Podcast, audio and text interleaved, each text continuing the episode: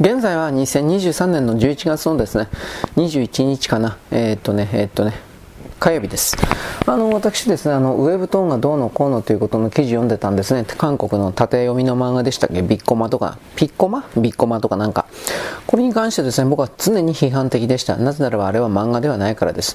漫画ではないものを漫画もどきを、いわゆるこれからのスタンダードだ、これからはこれが主流だというふうな形の嘘の記事、騙しの記事をですね、これらの勢力、韓国の勢力はですね、政府からの、韓国政府からの補助金をいっぱいもらっている彼らは、あの、日本のメディアとかを使ってですね、お金払って提灯記事を書かせるということで今までずっとやってきました。ダウンロード数がどうのこうのというのは中国、韓国の場合においてははっきり言って基本的に全部捏造なのでだからこういう粗悪な劣悪なものを中心に何かを構築するということは人類全体のバックを大砲対価を示すものでありますから僕はその漫画領域にそれをですね明確に仕掛けるような奴らをですねこれは許さんというふうな形で言葉を作るわけです。とそれを思っていたらですね僕はあの岡田敏夫という人は別に嫌いでも好きでもないんでいやどっちかというとデブだからいやまあ最近デブじゃないからいいのかなわかんないけどあんまりどうこう思うことはないんですがこの人に関してですね、えー、ちょっと前にまず堀江さんがですね、堀江門が、ちょっと待って、えー、っとね、これからはですね、なんだっけ、えー、っとね、あ、これだ。これからはですね、えー、ちょっとね、ビッコマの時代だよみたいなことを言ってたと。全部これになるんだよみたいなことを言っていたことに関して岡田さんが、岡田敏夫さんでいいのか、あ反論してました。えー、っと、堀江さんの分析というのは基本的には5年先ぐらいまで読めてるかもしれないけど、それはわからないと。そもそも5年後に人類がスマホを使ってる、あのー、確証がない。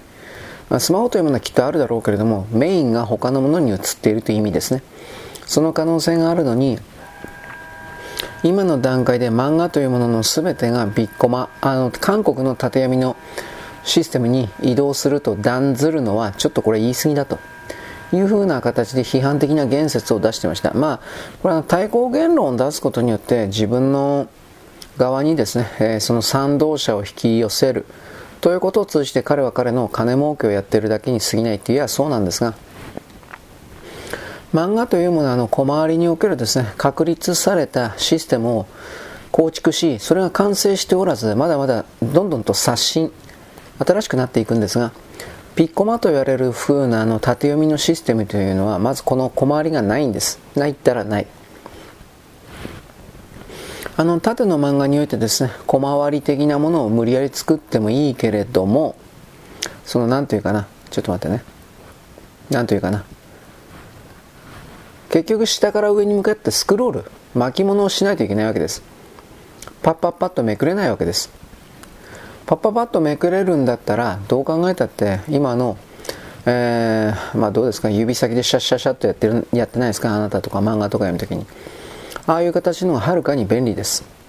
画面を自分の目で追って自分の任意の状態で追ってですね。そしてその元で、えー、立ち止まったりもできます。であと前のページに戻ったりもできます。スクロールものというのは基本的に前のページに戻るにしろ何にしろ大変に手間がかかるというのはあなた1回ぐらい読んだことあるし俺は1回読んでもう嫌になったんではっきり言ってあんなもん。なんだ俺はと思って。であれは全体構築？どうですかね？プログラムとかそういうの楽なんですかね？俺分からんけど。なんか昔にあのピクシブかなんかで大昔本当に10年ぐらい前かな？あ pixiv かなんかでそういう pixiv でも漫画公開をしているような普通の素人的な人がいて素人ね。でその人たちが自分の漫画を公開するフォーマットとしてあの縦読みが簡単だから使ったという大昔からあるやり方ではあるんだがそれがなんでスタンダードにならなかったかというとつまんないから。うん。本当にただそれだけのことなのにその劣化した簡単なシステムを使っているからといってなんでそのそれがスタンダードになるのだ的な形でまず持ち上げてくる人がいるのかということとその他にそんなものを本気で信じるやつがなんでいるのっていうことなんですよ。ちょっと考えればわかるだろう、お前。考えないの？お前、ね、お前らだって。なかなかネットの中の言葉ですね。嫌いですね。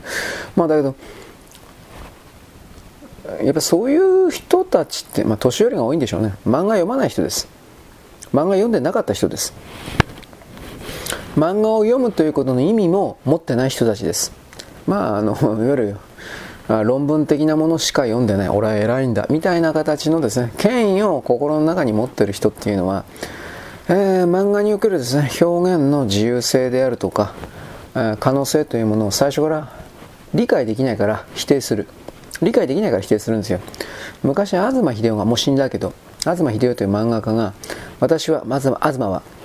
漫画と言われる媒体が、メディアが一番表現、個人ができる表現において一番優れているというふうに言い切りました。個人がですよ。まあもちろんそれは、あのー、何ですかね、アシスタント的な複数作業を使ってという意味を踏まえてもいいんですが、プラスアルファしてもいいんですが、個人がそれができるというふうな言葉にやっぱ言うんであれば、漫画はやっぱ最高かもしれません。小説はね、小説はやっぱりその文字ではあるけれども、理解できる人のあの数が漫画よりはかなり限られる私はそのように、まあ、捉えます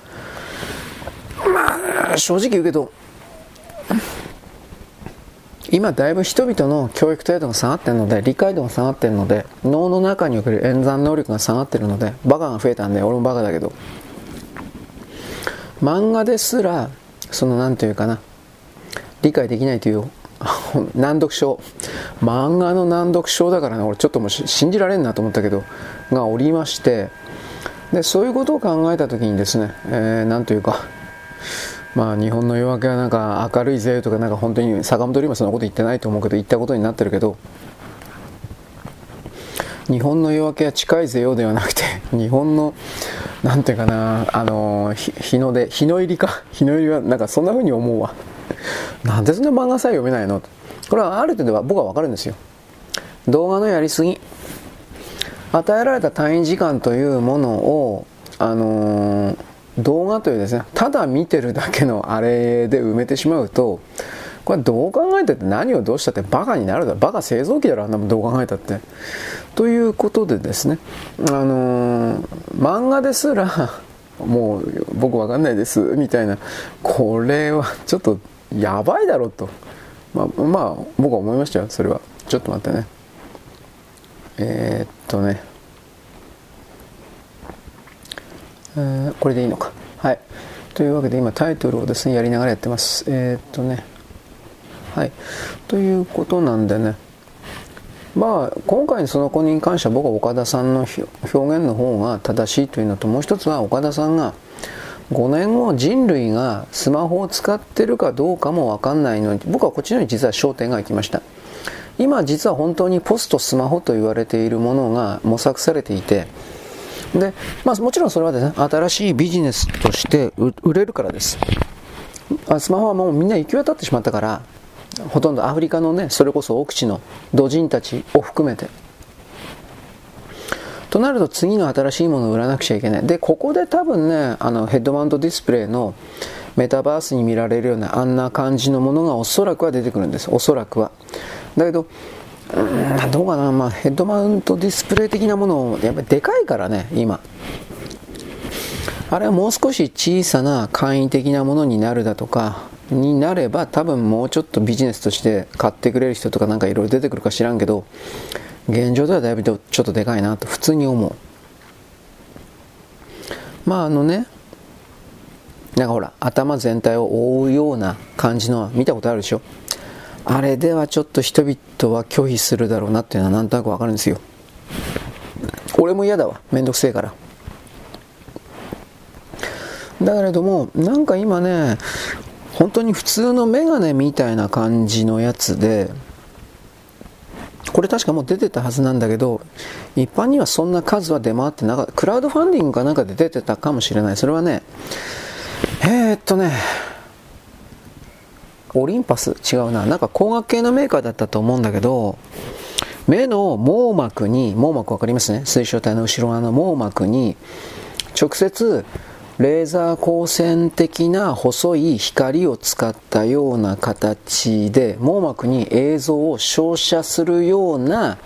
ヘッドマウントディスプレイがあるんですよ。ただそれって俺その時見た時これは視力相当悪くなったり網膜が焼き付いたりなんかいろんな悪影響あるんじゃねえの？と個人的には思ったんで、まあ、手を出そうという気は別にどっちにしたってなかったけどすげえ20万ぐらいしたんじゃなかったかな。高い値段だったんで。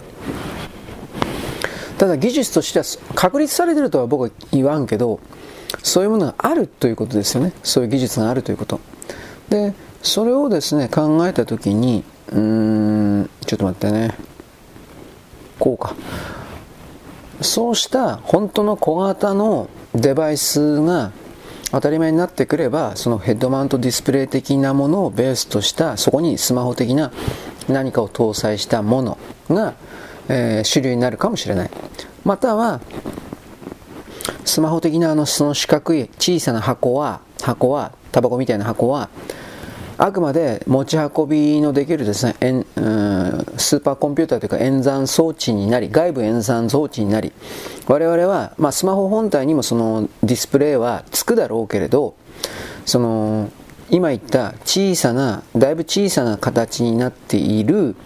ヘッドマウントディスプレイの改良版みたいなものを、まあ、どうですかね、頭の上に常に乗っけてるだとか、えー、昔の中世ヨーロッパみたいに肩、鼻目がね、鼻眼鏡だとか肩眼鏡みたいな形でかけているだとか。なんかそういう世界に移動する。デバイスだけは。視覚情報聴覚情報を供給するデバイスだけは別になってるような、えー、情報取得空間に移動するかもしれない。これは分からんが。だからねそこから考えた時にちょっと待ってね。確かにあのスマホというその四角いデバイスを縦に読むという、ここに戻ったんだけど話が、というあれにこだわり続けなければならない理屈がないんですよ。全てのビジネスは永久に続けることはできなくて、あのー、外部環境が変わる、そして周辺のいろいろな技術が蓄積されることによって便利になっていく、前よりもはるかに便利になっていくということの、まあ、状況の刷新によってですね、あの環境技術の付随する技術の全ては変わっていくわけです。だからあのー、その状況下にもかかわらずピッコマとかとかね縦読みがあってかっていうやつっていうのはまあ俺これ人類の敵だなと思ってなんであんなゴミみたいみみたいじゃないね。ゴミをありがたがる必要あるの？っていういや僕本当にそう思うんですよ。あれ本当にゴミですよ。ピッコマピッコマもそうだけど、まあ、あとコミ、コミ、コミコだった もう覚えてないけどさ、なんかあるんだけど、いろいろ縦読みのやつは、2つ3つでかいのが。全部において、俺は強い拒否反応というか、怒りすら覚える。なんだこのゴミはっていう。貝原雄山がまずい料理持ってこれを作ったのは誰だとか、あのじじいを吐きて後ろから吐いて刺されて死ぬなみたいなふうに、そんなふうにも思うけど、あの、進化したものを本当に便利で合理的で便あの、ね、素晴らしいものを提供してるんだったら僕はその漫画の縦読み的なものを認めてもいいですよ。それは朝鮮人だろうが。ところが明らかに漫画の歴史を分かっていないし漫画を自分で構築することもできないしその気もないしそのような能力もないしそのような能力を磨こうとする気もさらさらない人たちがあの漫画というものの全てを自分たちの金儲けのためだけの支配対象として、えー、貶めるのは僕はこれは許さん。まあ何にもできないけど、何の力もないけど、しかし許さん。それはあの先人の漫画と言われているものに対する表現に対しての全ての侮辱で。侮辱というでも僕の流行りワールドなんで。あのおっちゃんもですねそろそろ本当のことをいろいろばらしゃいいのになと俺は思うんだけどまあ独り言です。ね。まあ置いといてというわけなんでねえー、っと今大体今アップロードしながらやってるので、まあ、次から次から時間を埋めながらやってるんだけどうまいこといかないよねこれはねうんというわけで僕は外,、ま、外にちょっといろいろああ、岩田時間ねえな。俺いつもこんなこと言ってるよね。人間の、あの、能力がないからですよ。能力があれば、あのー、なんだろう、時間の本当の使い方というものがきちんとできているので、本当に隙間のね、無駄な時間がなくなるんですよ。能力のある。演算能力が高く、まあ、演劇能力の素晴らしい人っていう表現を使うけど、だけど残念ながらというか、当然ながら僕にはそれはないので、はぁとこんな風にね、今日も何かを生きていて当然だと思うような自分のことがとてつもなく傲慢を通り越したバカだということに気づいてない人々に向けて配信とやらをやらなくちゃいけないのか俺は疲れたよ。いや疲れてないけど。それも嘘なんだけど。そういうことを全て含めてですねこれをギャングだと分かってくれるだろうというある意味甘え？甘え？のもとにそして、期待、希望のもとに、僕の配信を聞いてる人は、クレバーだから、賢いだから、きっとこうこういう一連のセンテンス、一連の文章、えー、今言った30秒ぐらい、これをですね、ギャングだと受け取ってくれるはずだ。みたいな形でですね、僕はいろいろ言うわけです。つまり私はですね、一応あの、私、あなた、配信者のあなたはですね、まあ、バカは聞いたってわかんねえだろう。というふうな、ある程度の見切りをしながら言ってるわけです。ね、偉いですね。しかし、そういう、ある程度それやんねえと、どこまででもどこまででも低いレベルに合わせると、読解力のないバカに合わせると、あそうでございます。あなたのこと尊敬しております。ロロラジオトークに山ほどいるだろ、そういう奴ら。本当にあいつら俺尊敬するわ、逆の意味で。なんでバカに合わせてんの？俺バカだから余計によくわかるわ。なんで自分の本当に言いたいこと言わねえの？から結局あの人たち目的違うんですよ。このバカでもを利用して、あ、確かね、お金儲けなんですよ、確か。確かそうなんですよ。なんか、たくさん、いいねか、あのー、なんかアイテム、確かもらったアイテムね、金に換えることできるんじゃないかった、ね、正確に金じゃなくて、アマゾンのね、アマゾンで買い物のできるアマゾンポイントか何かに、交換できるんですよ。確かそうだったはずなんですよ。でやっぱああいう人たちはそのアマゾンポイントとかを目当てにでそれで買い物とかしてんのかなと思って、まあ、それもいいですよ。あの人間はそうやって稼がない。それもまた稼ぐことの一つだから僕はそれはダメだと。こんなクズクズのやり方でこんなことは僕は言わないですよ。だって俺もお前もお前大した全部クズだろお前。何で何偉そうなこと言ってんの。こういう風な立場か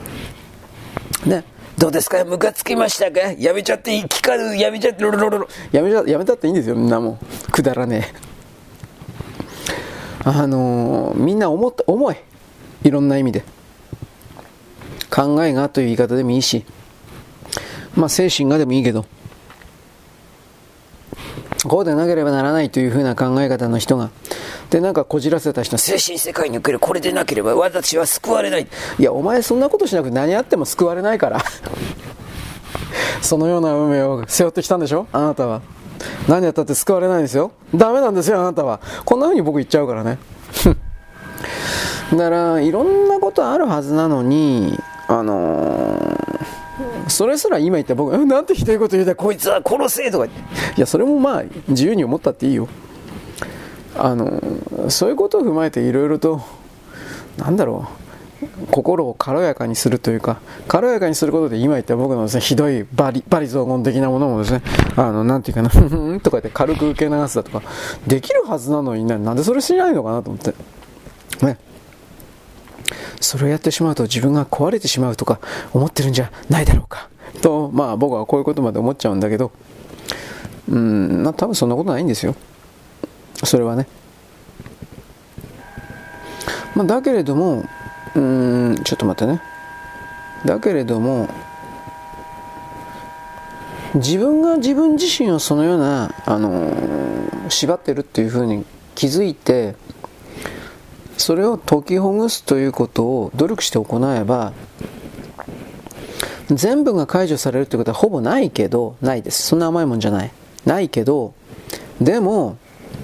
ある程度の範囲でなんで私、私、女ですよ。なんで私こんなことで悩んでたのかしら？みたいな、それはあるはずなんですよ。それを獲得すればいいのになと僕は個人的に思うんですけど、で、僕これ、本当は言わない方が良かったかなと思ったのはね、こなんで私こんなことで、まあ、悩んでたんでしょう。そうよ。私は偉いから、この人たちの配信だとかなんとかタダで受け取る権利があるわ。まあそれも自由なんですけど。もちろん自由ですよ。俺は相手にしないだけです気持ち悪いからやるんじゃねえよ。で私はだからあなたに言ったじゃん。ノリメタンゲレとかねノリノリメタンゲレってもう忘れちゃったよ。私に触れるな。私に近寄ってはならない。イエスが言ったことになってます。言ってねえよそんなもん。何騙されてんだよお前ら。これだからカソリックのやつらバカなんだよ。そういうそういうことも。でこういうことであなたまた宗教批判をしました。うるせえ。あの、私に対して批判的なことをしたらやらせてくれる女の人だけです。男は認めません。いや、男とやりたくないから俺。何、何やるんですか？気持ちいいこと気持ちいいボードゲームですよ。何言ってボードゲームですよ。僕タクティクス、タクティクスだったっけ？大好きですよ。名前さえ覚えてないけど。だってお前、ねえ、偉そうなこと言ってもさ、チンコ突っ込みたいような女なんかいねえよ、お前、そんな簡単に。あ、だなんか気づきましたか？気づきました？ルルルルくだらねというわけでね。うんまああのね。自分のチン自分で自分のチンコをシュッシュとこすっていた方が多分気持ちいいんですよ。もう言ってはいけないこと言いましたね。女なんか締まりが悪いからね。言ってはいけないこと言いましたね。男同士で話すと結局そうなるんだね。自分でこすってた方がいいよね。そんなそれ言っちゃうんですからすいません。下品なこと言ってしまいました。ね、うん、どうですか？旦那に相手にされていないあなたなんか何かの教習というかね興奮しましたか？呼び覚まらされましたか？知らねえよてめえらのことなんか。というわけで、アップロードが終わったんで、とりあえずここまでにしておきます。俺まだ他にしなくちゃいけないこといっぱいあるんですよ。はい、よろしく。ごきげんよう。現在は2023年の10月じゃなかった11月のですね、えー、っと、21、えー、火曜日であります。私はですね、さっきあのまとめサイト読んでいてですね、このまとめサイト的なアニメ、あのー、まあ、いくつかあるんですけど、中間から金もらってるような業者案件だな、みたいな人たちがいるということは前から何度も言っておりますが、まあ、このアニメまとめサイト的なものでですね、常にたくさん更新しなければ、えー、というかな、人が来てくれないので、本当に頻繁にやって頑張ってるところがいくつかあります。だけれども、それが本当に実際にお金に結びついてるのかどうか僕は知りません。で、その状況下に、まあまあ、食ってけってからあれやってるんだろうけど、中の人というのはもう40超えてるんじゃないかなと思うんだが、普通に。40歳ちょうどぐらいか40超えてるんじゃないかなと思うんだけど、それぐらいの年になってアニメとか面白いかなと思うんだけどさ、人の勝手だからね。50、60、70で、なんか宇宙戦艦ヤマトのなんかファンクラブで80歳とかなんかそういう数字俺なんかでラジオかなんかで聞いたことで、えーとかって思ったけど、まあいいけど、何かの思い入れがないとちょっと無理でしょうね。それは本当の話で。だからとにかくそういう形でねなんか社会的不安を煽るような感じの社会世相に関わるようなものがですねなんでか知んないけどアニメサイトに なんか取り上げられたりなんかしててこれじゃどこを目指してるのかなと個人的にはすごいね。まあいろいろ苦労してんだなとは思ったんだけどだって文章一つで人々の、あのー、注目を集めるんだから、大体そういうのはね、エロサイトに集まるんですよ。エロサイトは僕はいくつかいっぱい知ってるんですけど、ね、海外のエロ動画をいっぱい紹介してくれるようなサイトいっぱいあるんですけど、ね、お世話になっております。いや、今最近ってあんま言ってないけど、なぜならば、なぜならば、なぜならば、どのエロ動画もたくさん数見るとですね、ああ、やってること一緒だなと。男って、いやね、ね、あのー、あ所詮女なんて大体一緒だから。そんなそんなまあそんなことはないんですけど、ね、僕は君のことだけは好きだとか言って。これで女は騙されるんだよ。もちろん男もですよ。私はあなたのことだけは好きだと。バカ野郎。お前最近の女どもというのはいろんな意味でなんていうか恋愛が遅れてるな。なんてことを僕は思うけど、まあそんなこと言ったら怒られるんで僕はあんま言わせ、言いませんけどね。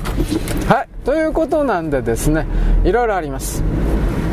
あのー、私たちの世界におけるですね、まあそういう、なんだろうね、恋愛的なものを含めるですね、なんかいろいろですね、えー、なんというか、え取り上げるのは、まあ結構なんですけれども、えー、ど、どう言いましょうか。いろんな意味でですね、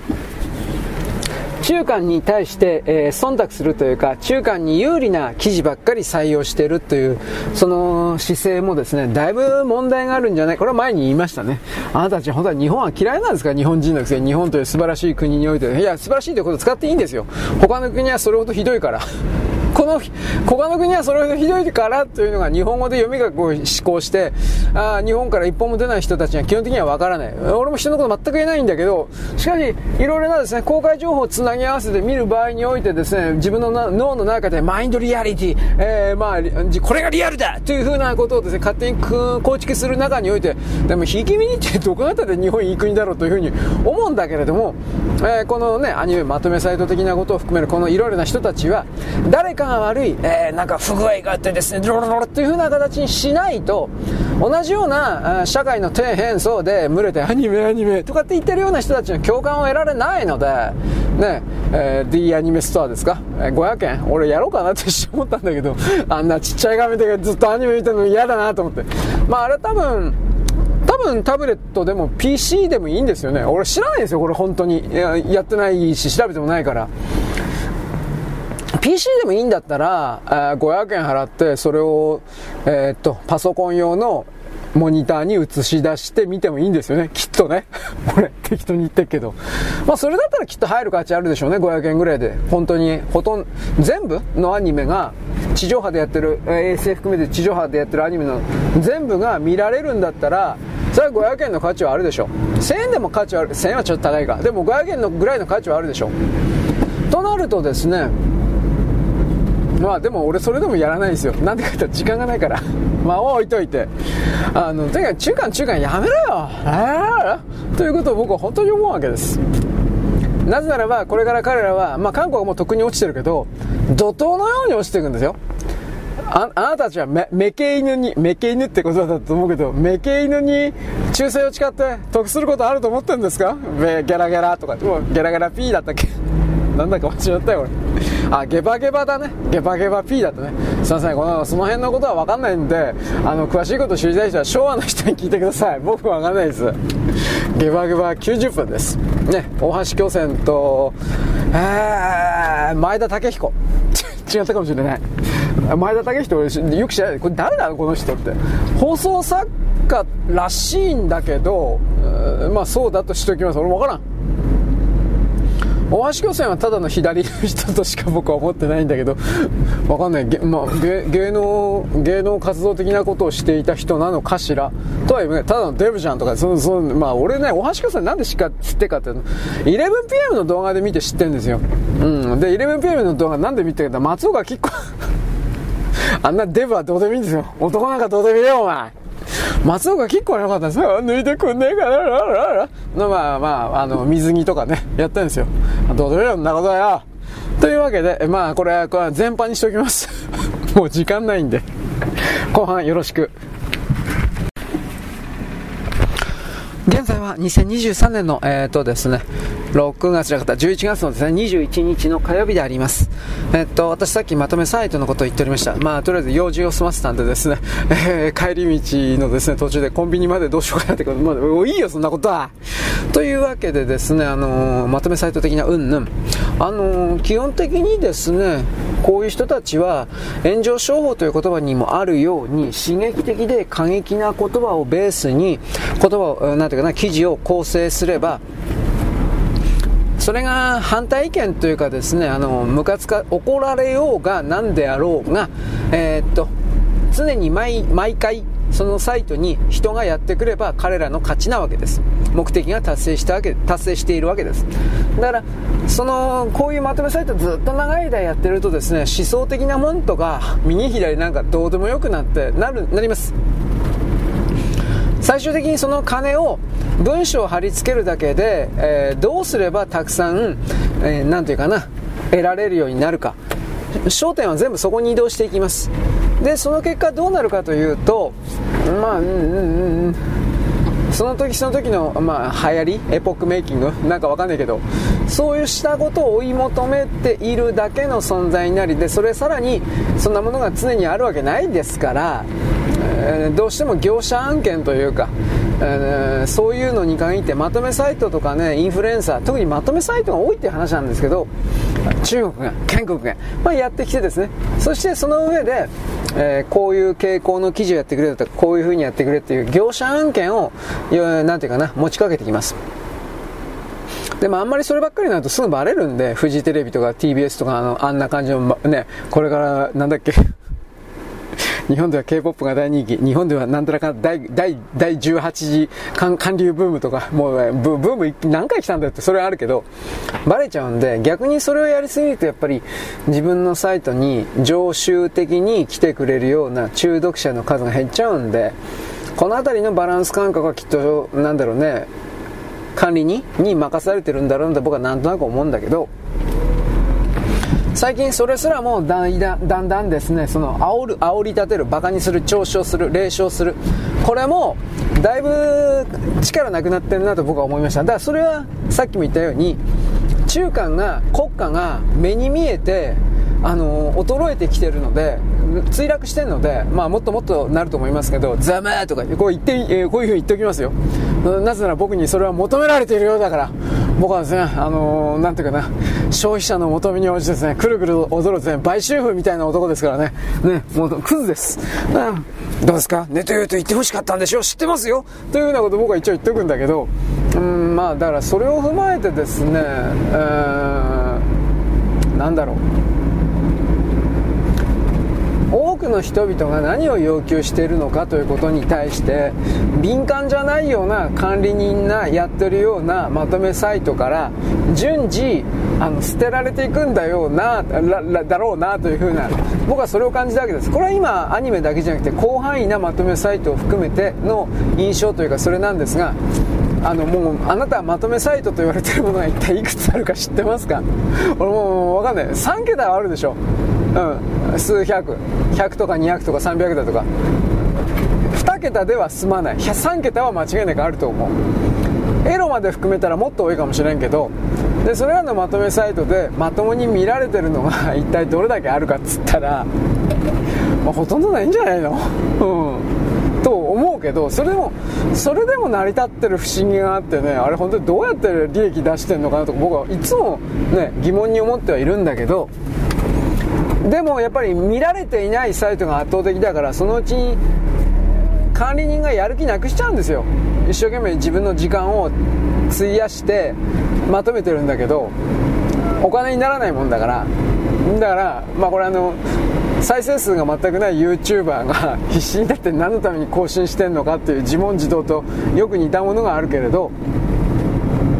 やはりあのやる以上は何かの利益というか代価お金代金が入ってこないことにはバカバカしくてやってられなくなっちゃうんですよ。YouTuber 的な人だとかなんとかうんぬんっていうのは、まあ、僕のは多分違うんだけどね。俺は違うよ、えー、僕は、えー、な何しようかな。神聖な使命のために何言ってんだ。バカしねえとかって思ったけど。女を引っ掛ける。で、ね、バカこんなもんで女来るかよ。まあ、まあ、仮に来たとしてもねろくなんじゃないんでこれはちょっとリアルで言っとくけどこんな喋る程度で近寄ってくるような女っていうのは冗談だけどうすらバカくるくるバカ限界知能、えー、未成熟未発達。ああ。体もできてない。いろんな意味で。体もできてないというか余計なお世話ですね。ねあなたまだなんかやれると思ってるんでしょ何何をやるんですか？あなた逆に聞きたいけど。私はあなたに問いかけます。が今あなた何を言ったんですか問題発言ですよ。何をやろうって言うんですか？まあねチンコ突っ込むなんて俺言われて言ってないですよ。だからそういうことをですね僕はいろいろな意味でですね。まあ、僕の配信を聞いてる人はクレバーだから賢いからこういうことを言ったっておそらくは理解してくれるだと。甘いの元にやってるわけですよ。ね。あなたはですね尊敬されてるんですよこの僕に。ねあなた賢いから。ねバカのくせしじゃん。とかそんなこと言わないけど。はい。まあ、長々と喋ってきましたがこのまとめサイト的なことを踏まえるような世の中の流れの変化的なことを含める何もかもですねいろいろとちょっと、うん、知ってほしいなと僕は思います。そもそも僕が疑問に思うのは、あの、まとめサイト的な人たちは日本をね、あの、馬鹿にするような論文というか文章いっぱい出してるけど、あの、でも逆に言うけど、中国にまとめサイトなんてないよ。うん。この意味真面目に考えたことあるのかな？自分のやってるような商売は日本という国家体制があってこそのものだという理解がない、ないままに、日本とその日本を作ってるような日本人を、同胞を貶めるようなことをして、いつかそれは大きな反撃を食らうことになるよっていうことの理解がなんでないのかなと思って。仲間外れにされ食べ物を売ってくれなくなるし、食べ物を分けてもくれなくなるんですよ。それで生きていけんのかなと思って。まあ、それ生きていけんなら、どれだけでもね、誰かが悪い、日本人、ギャハープゲラゲラゲラとかでやってりゃいいけどさ、多分それできないでしょ？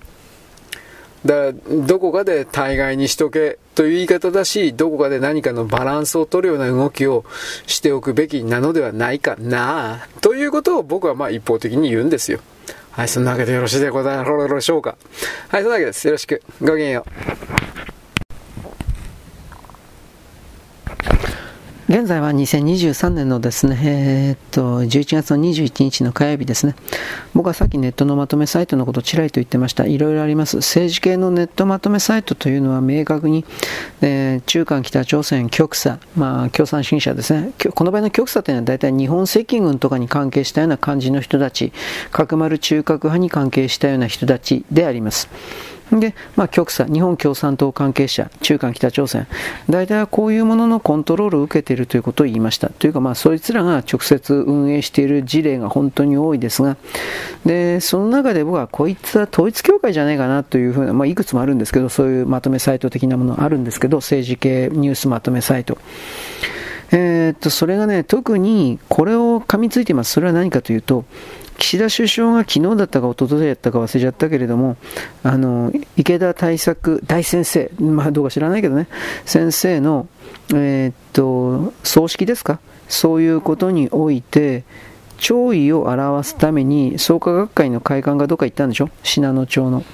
で、それを、あのー、徹底的に叩いている、もうものすごい言葉で叩いているようなまとめサイトいくつかあって、結局のところそれっていうのは統一教会からすれば一応ですねえー、創価学会というのはライバルというか敵なんでそういうことを踏まえて敵のボスの池田大作さんですかこれに対して、えー、弔意を示すというかそういうことは許されないみたいな文声明ならいいんでしょうね。そういう言い方をします。だけれども統一教会にしたところで末端のチンピラがうん正直全てを知ってるわけじゃないので統一教会と言われあ創価学会と言われているものの中に統一教会が、えー、速やかにというか順々と時間をかけて10年15年かけて浸透工作を行っていて新規の会員として創価学会に入るんだけど、えー、隠れ統一教会信者としてで創価学会の動きをスパイして、えー、統一教会に送るだとか、えー、っと創価学会の資金部門お金の回る部門であるとか人事の部門とかに入り込んでいって創価学会のお金と人事の部分を、え支配コントロールするだとかそういうことを知っているんだということに関してはこの末端のチンピラの統一教会の信者たちは知らないでしょう。だからある意味、とんちんかんなことをやってるという言い方でもあるけれども、その、なんだろう、口汚く創価学会を罵ることによって、逆にその、創価学会を統一教会が飲み込もうとしているという、この作戦というかね、それに関して煙幕になるから、それをやらせとけというか、そういうのもおそらく力として働いてるんじゃないかなと私は思います。だから、うーん、いずれにしてもですね、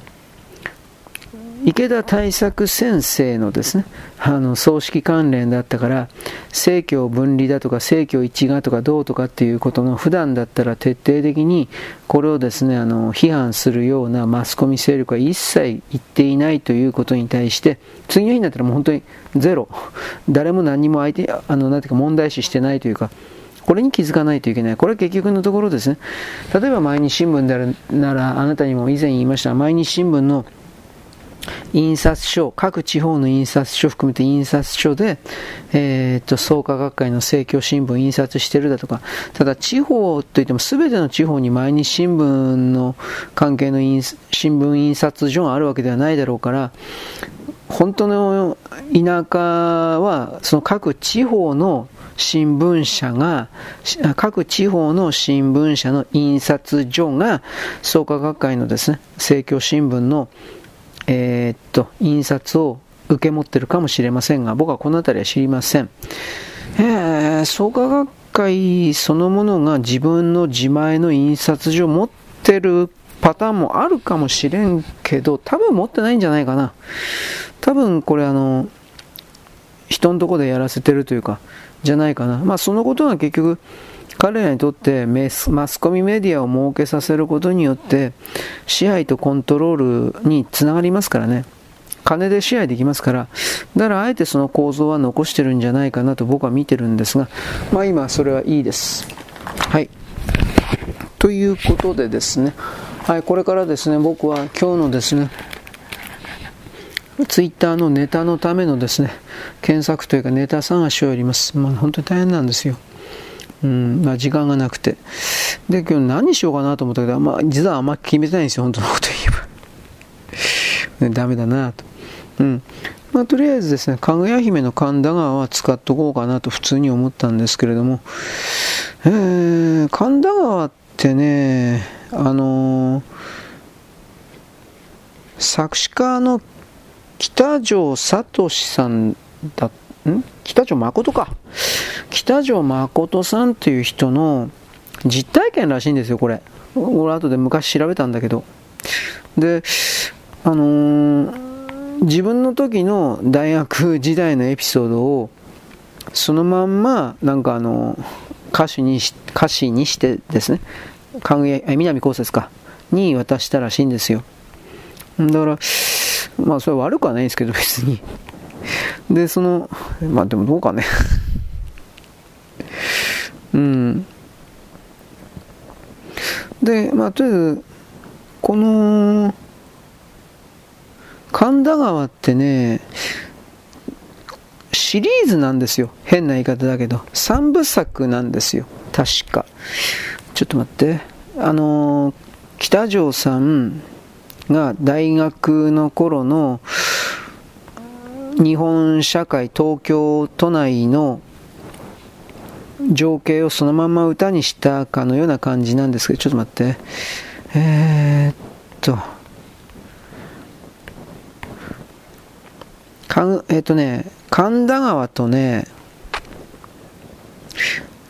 妹よとね、赤ちょうちんというこの3つの作品があるんですが、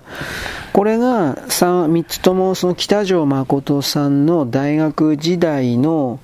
あのー、まあ、風景というか、それを、実体験を、そのままやったやつなんですよ、確か。ちょっと待ってね。で、まあ、だからこれ、うん、昭和、今60代、70代の人かな。自分が大学時代の時のことをそのまんま歌ってんので、その、なんていうか、ものすごく共感するという言い方ですね。共感するということであり、だから、あの、かぐや姫というのは、この曲をベースに、え、当時の、これは段階の世代も1個下ぐらいで、でも段階の世代も多分含まれるんじゃないかなと思うんだけど、莫大なですね、あのー、支持を受けたんです。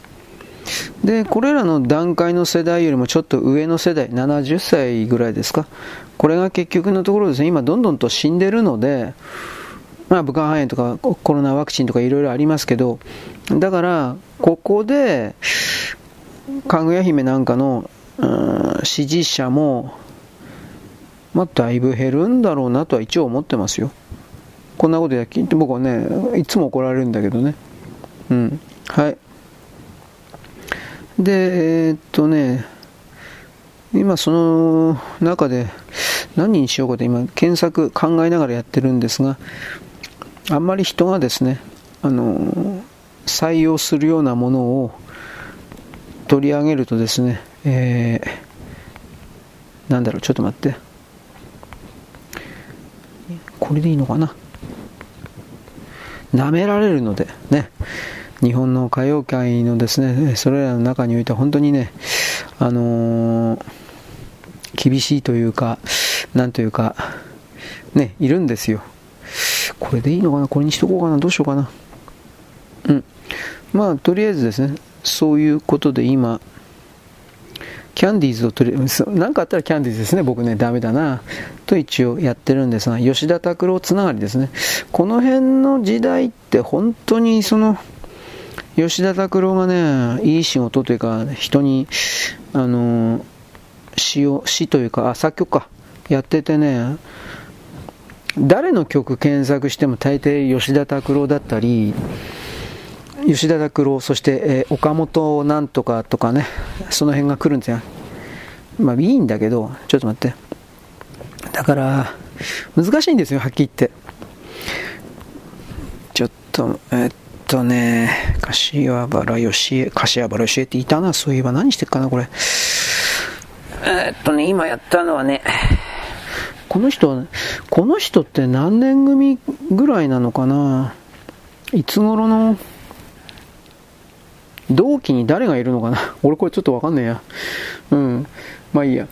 柏原義この柏原義はね、売れた曲で、なんだっけ？えー、っとね、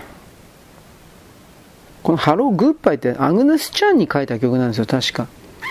アグネス・チャンの曲で同じやつが出てたんだけど、歌詞ちょっと変えて、そして、あのー、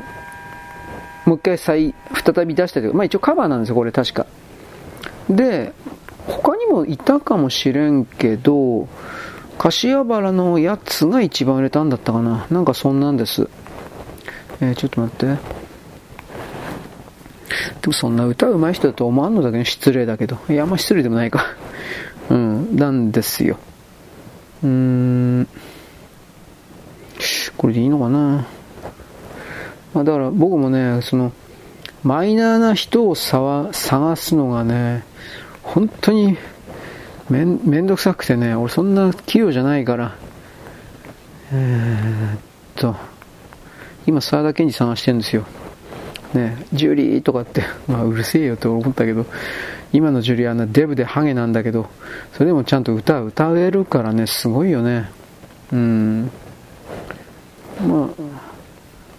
で、この若い頃の沢田研二、本当にね、キムタクなんか目じゃないほどに、それは言ってもいい。目じゃないほどに、あのー、まあ、モテたというか、とんでもないというか、女をですね、メロメロにしたというか人なんで、これ、今でもだからその当時の沢田研二との魔法に引っかかった人っていう言い方をするけど、そこは抜けられないんですよ。あの、いい年したお,、ね、お姉さんお、お母さんたちは。えー、ちょっと待って。キャー、ジュリーなんですよ。旦那いて子供いるのにもかかわらず。まあ、いいけど。沢田研二が歌う見えのは認めっけどさ。えー、っと、ちょっと待って。ということで、これでいいのかな？えー、これ出るかな？うんと、そして巡り合い、あ、やばいやばいやばい、全部歌うとこだった、やばいやばいやばい。というわけでですね、まあなんか、巡り合いがどうのこうのという、まあこれでいい？もうめんどくさいから。というわけでですね、大体検索したんで、あとはですね、えー、っと、えー、なんだかな。まあ、とりあえずツイッターで今から更新しようと思うんで、そこから後でですね、一応確認してください。はい、よろしく。ごきげんよう。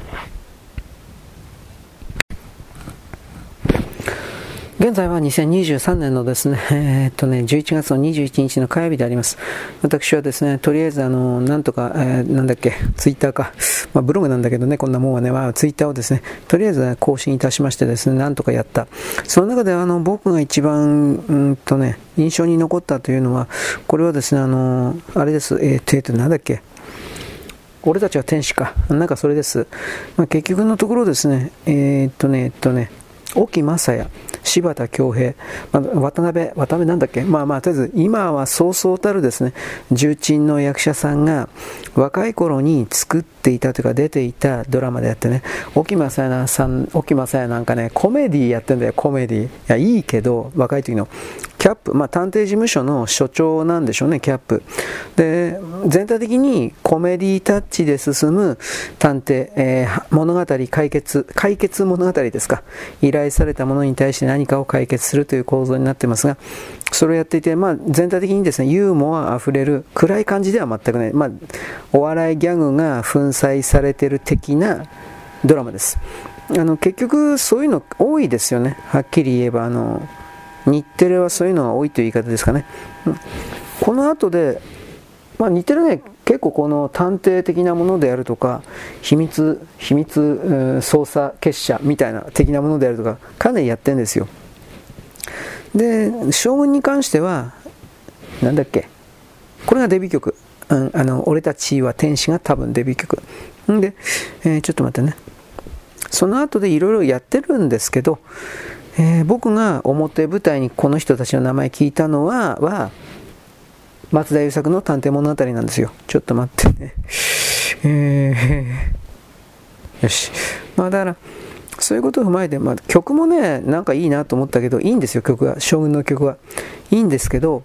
やっぱこのドラマなんですね、やっぱり。昭和の時代の、これ刑事ドラマでも学園もんでもいいけど、やっぱテレビ局にもものすごい金が、ま、集まってきたんで、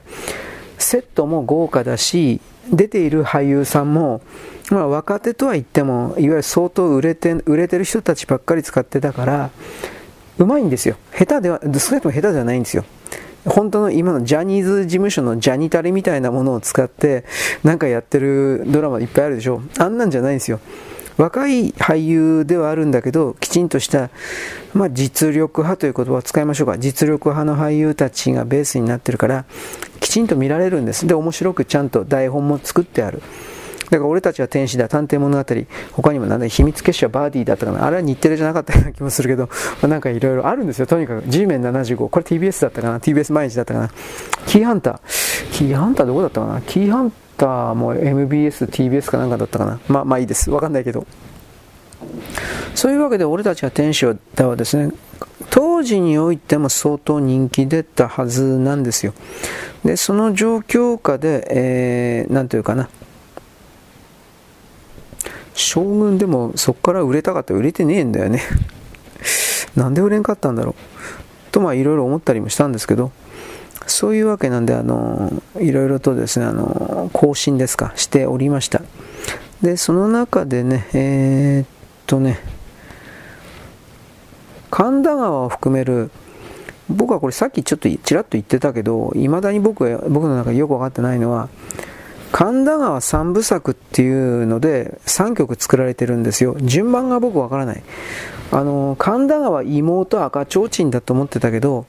ひょっとしたら神田川赤ちょうちん妹かもしれない。で、どうして三部作かというと、作詞を担当していた北条誠だったかな。北条誠っていう人のただの日記なんですよ。あの、つまり自分の実体験をそのまま歌にしただけなんです。だから神田川なんていうのは、あなめやがって、イチャイチャしやがって、ぶっ殺すぞてめえ。あれは北条の実体験だそうです。殺す、殺すこと決定。バカ野郎。と思ったりしたんですけど、まあそういうことを踏まえてですね、えー、っと、じゃあ、じゃあ、赤ちょうちんまではわかるんですよ。神田川と。赤ちょうちんも、大学生が無理やりに、まあお金ない大学生が無理やりに赤ちょうちん寄っちゃったりなんかしてみたいな、そんな感じと捉えてるんですが、妹が三部作の最後になるのかな？ちょっと俺わからん。だけど、赤ちょうちんが三部作の最後っていう、あれも、情報聞いたんだけど、わからんわ。まあいいです。で、この妹が、というふうに、妹よだったかな？まあまあ、どっちか。これに関しても、いや、じゃあ、ひょっとしたら北条さんって妹さんいたんかなと、なんとなく漠然と思ったわけです。うん、まあだからなんだって言われた。まあ、ただそれだけのことです。はい。で、あとはですね、何やったかな？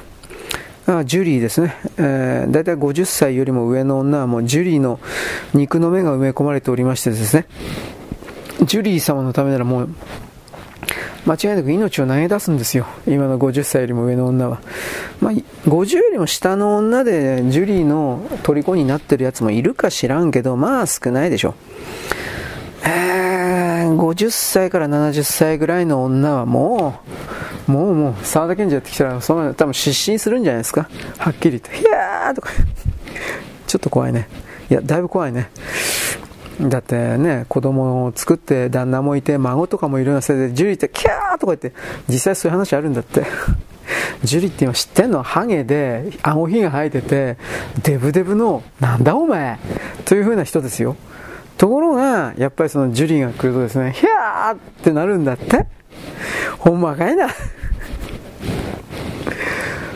まあ僕はその辺の情報は多分ね、だいぶ嘘入ってるだろうから、僕は、あのね、僕の周りの人、僕騙すことしか考えてないんで、はっきり言って。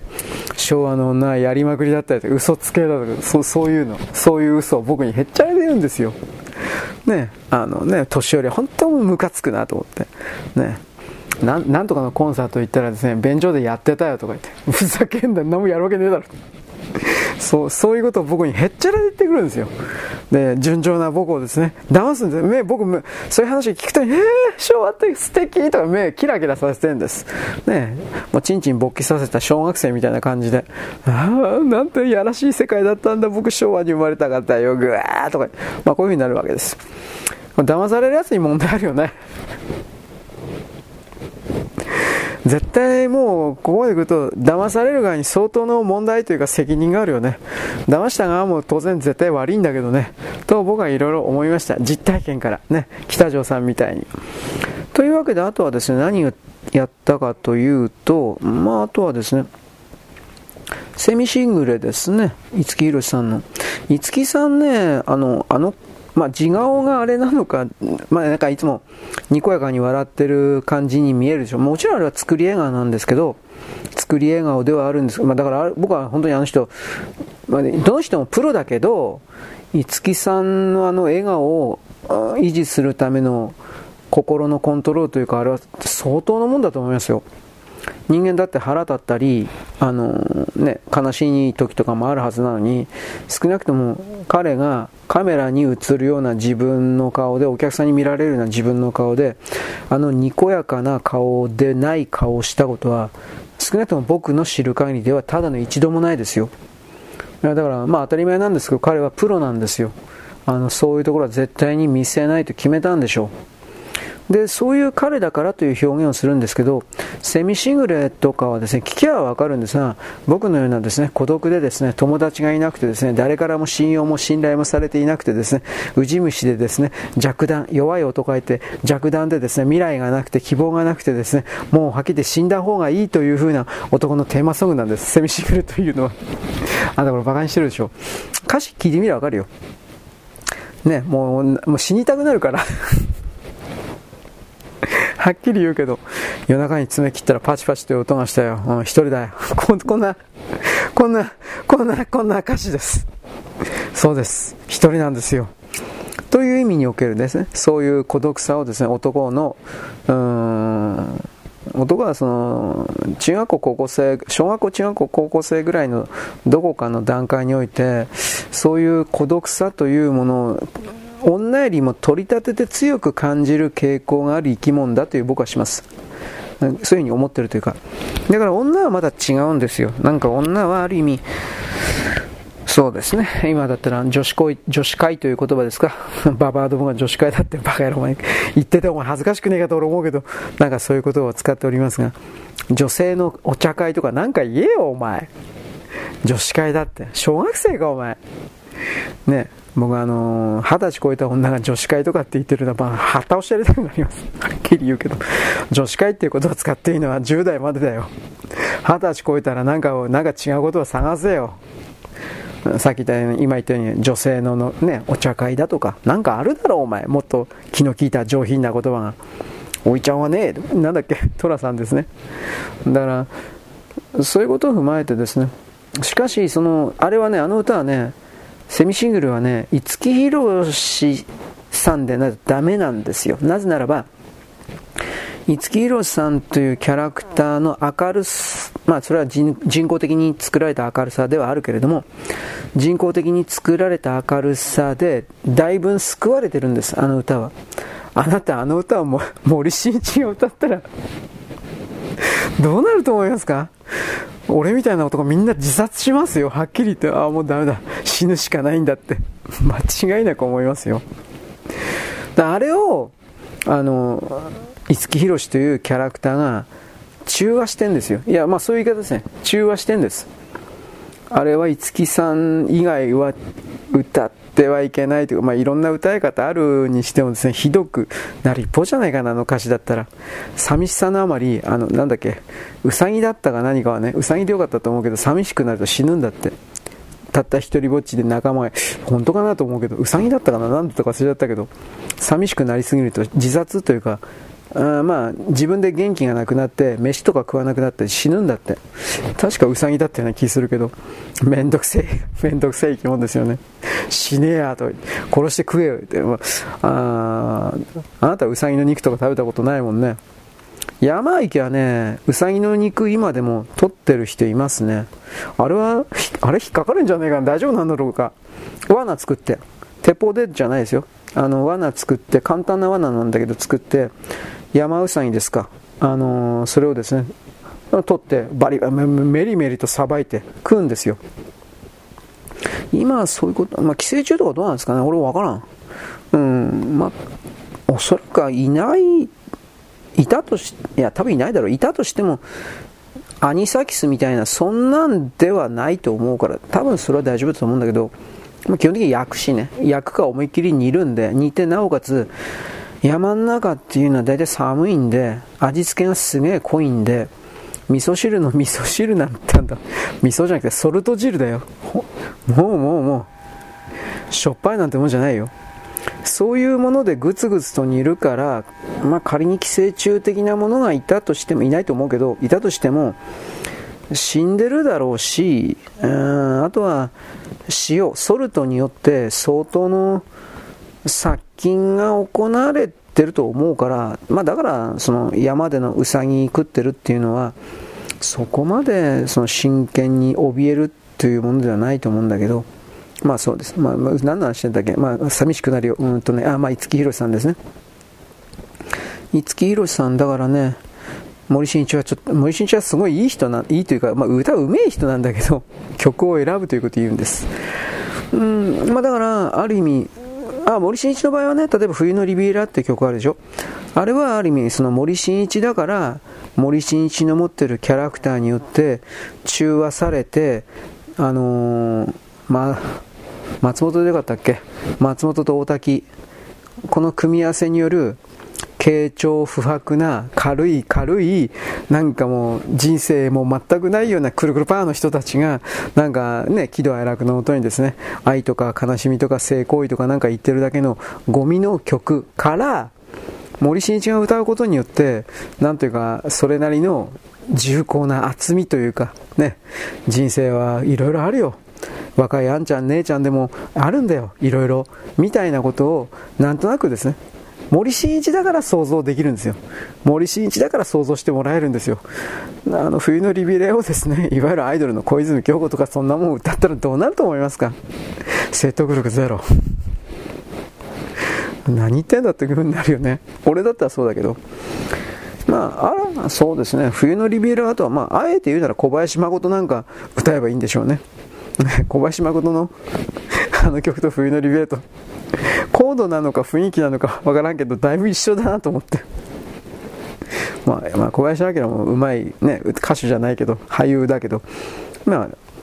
表現力は確かな人ですよ。やっぱ年いかないとある程度の年いかないとあの得られない説得力のようなものはあるんですよ、うん、で、やっぱそれは森さんの場合は、まあ、森さんは昨日も言ったけどあの極貧の生活保護をもらってるような家庭で生きてたんで人生だとか社会だとか生きるとかに関してのあの立ち位置ポジションスタート地点が最初から僕たちとはだいぶ違うんですよ。厳しいところからスタートしていくから豊かになるために金を得るために犯罪はしないけれども何だってやってやる。自分は歌でのし上がってお母さんを楽にしてやるんだというものすごい強い思いを持ってた人だからそれらがあの人のいろいろな歌の背景に、まあ、出るわけですよ。やっぱそういう極貧の世界で過ごしていたから。毎日のご飯も食べられなかったような少年時代を過ごしていた人なんですよあの人。だからそういう中でそれでもお母さんがなんとか必死になってやりくしてなんとかご飯を食べさせてくれたということに対する強い感謝だとかそういうものがあの有名な曲のおふくろさんとかそういうのにあってなんで森進一さんがその歌詞を川口後半だったっけ？川内だったか川内後半あの詩を変えてまで歌ったかというと川内後半の日は詩が詩の内容が弱いと思ったんですよ。僕はそのように解釈します。なぜならば、森進一さんが、あの人は自分で改変したのか他の人に作ってもらったのかわからんけど、森進一さんが川内の詩を変えて歌っていたおふくろさんの方が、森進一の気持ちをそのまま表していたというふうに僕は捉えます。強く表していた、ストレートに表していたというか。だからやっぱ、そのあたり本当は川内公判と森進一は本当は話し合って和解というかその裁判とかそういうごたごたにならないようにするための努力をお互いがというか言葉は森がするべきだったと僕は思うんですまあいずれにせよですねいろいろな曲がありそしてですねまあ、僕はあのいろいろコメント書いたりやってるけどね100%その本当に自分自身をさらけ出してるわけじゃないんであまり真面目になんなよといろんなことをですね言います。嘘をついてるわけではないんですが人間の心というのは単一の一つの気持ちのみで表せることはできないということでもあります。まあちょっとね、まあ、逃げ工場じゃないんだけどでもそういうもんですよと一応言っておきます。僕の本当の僕というのはもっともっと当たり前なんですけど、理知的な僕ですよ。まあ、とりあえず嘘ばっかり言ってるけど、よろしく。ごきげんよう。現在は2023年の11月の21日の、えー、っとね、火曜日であります。東北のホタテ、岩手県なんですが、岩手県のホタテ養護施設において、養殖か、養殖施設においてですね、本来ならばですね、九州とかずっと南方の方に生息する伊勢エビが伊勢エビ、相次いで捕まって見つかってですね、漁業関係者に驚きが広がっているというか、えーと、関東から近畿地方が中心、三陸海岸ではほとんど確認されていなかった、海水温の上昇がこんなところまでですね、伊勢エビが取れるようになったということにおける驚きが出ているという記事です。まあ、伊勢エビ取れたらそんなものすごい網にさ、ドカーンといっぱいかかるような形の水揚げだったったら売り上げに寄与するだろうけど、そんな10匹、20匹単位だったら、ちょっと処理するのにも困るよね、市場的に。だからこれはね、えー、っと、何だったかな。なんかその海洋施設の研究所が何かにですね、えー、なんかやったらしいんですけど、ようわからん。まあ、とりあえずあの、東北、さっき、4日5日前に言ったと思うけど、静岡、伊豆ですか、伊豆沖なんかにおいても、いわゆるエンゼルフィッシュ的なですね、南国の南洋のお魚がですね、えー、なんか、なんてか知んないけど、うろうろ、うろ、泳いでいる。で、ただいるだけじゃなくて、なんかもう定着しているらしい。つまり定着できているということは、海の気温の温度が思いっきり上がっているということですよね。だからやっぱその辺において地球温暖化というものが、まあ、普通に考えてこれはあの大気がどうこうじゃなくて、地面の、つまり近くの地球自身のうん、地面の温度が、つまりホットプレートに火がついたから今まで冷えていた鉄板が熱くなったように地球の中心核からの熱が地面を温めてその地面の熱の影響を受けて、まず海流が、海の流れが変わり、で、海の流れが変わることによってですね、えー、空気中に蒸発する水分の量だとかそうしたものが思いっきりですね、あのー、なんというか、変わってしまったというか、そういうことをですね、私は言うわけです。まあ、地球自身があの太陽系の全ての惑星の温度が大体衛星含めて上昇しているのに基本的にその地球だけがその何て言うかな例外っていうことはないです。これはなんか太陽自体のね、あの磁力線でよかったっけ？太陽風の原因になる磁力線の、これ8年だったか16年だったかに大きく変わるんですけれども、その中で、えー、なんていうか、大きく2000何年だったかな？2012年ぐらいだったかな？大きく変わったんですよ、その磁力線の流れが。で、結局ですね、そこから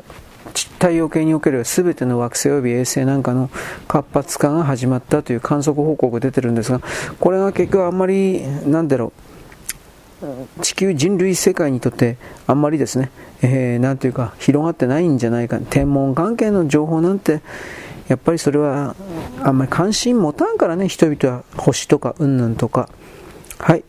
えー、っとね、これ何？えー、っとね、海外に移住した日本人の歌手有名、割に意外な理由で日本に住んでない。歌手ガクト、ああ、ガクトさんか。うんマレーシアに住んでるか。あ、マレーシアに住んでるのか。11年住んで2年はヨーロッパにいたけど、日本には四季があるから耐えられないんだって。寒いの苦手だからだって。まあ、建前上そういう風に言っときゃいいんじゃないかな。俺わからんけど。ガクトっていうのは、今何やってんだろう？俺、わかんねえ。何やってんですかね、ガクトさんって。つまりな、なんでお金儲けをして生活してらっしゃるんですかね？ちょ、ちょっとわからんけどね。はい。ということでですね、あとはね、えー、まあ韓国の不当たりが上がってる、こんなもんどうでもいいな。はい、ちょっと待ってね。あ、これこ、この間言ったかな？もう飛ばしたから、最近本当にね、韓国がね、どうでもいいんで、えー、マレーシア発、中国ナンバー不動産、あ、これ、グリーンガーデンかな？不動産会社が建設した15兆円の、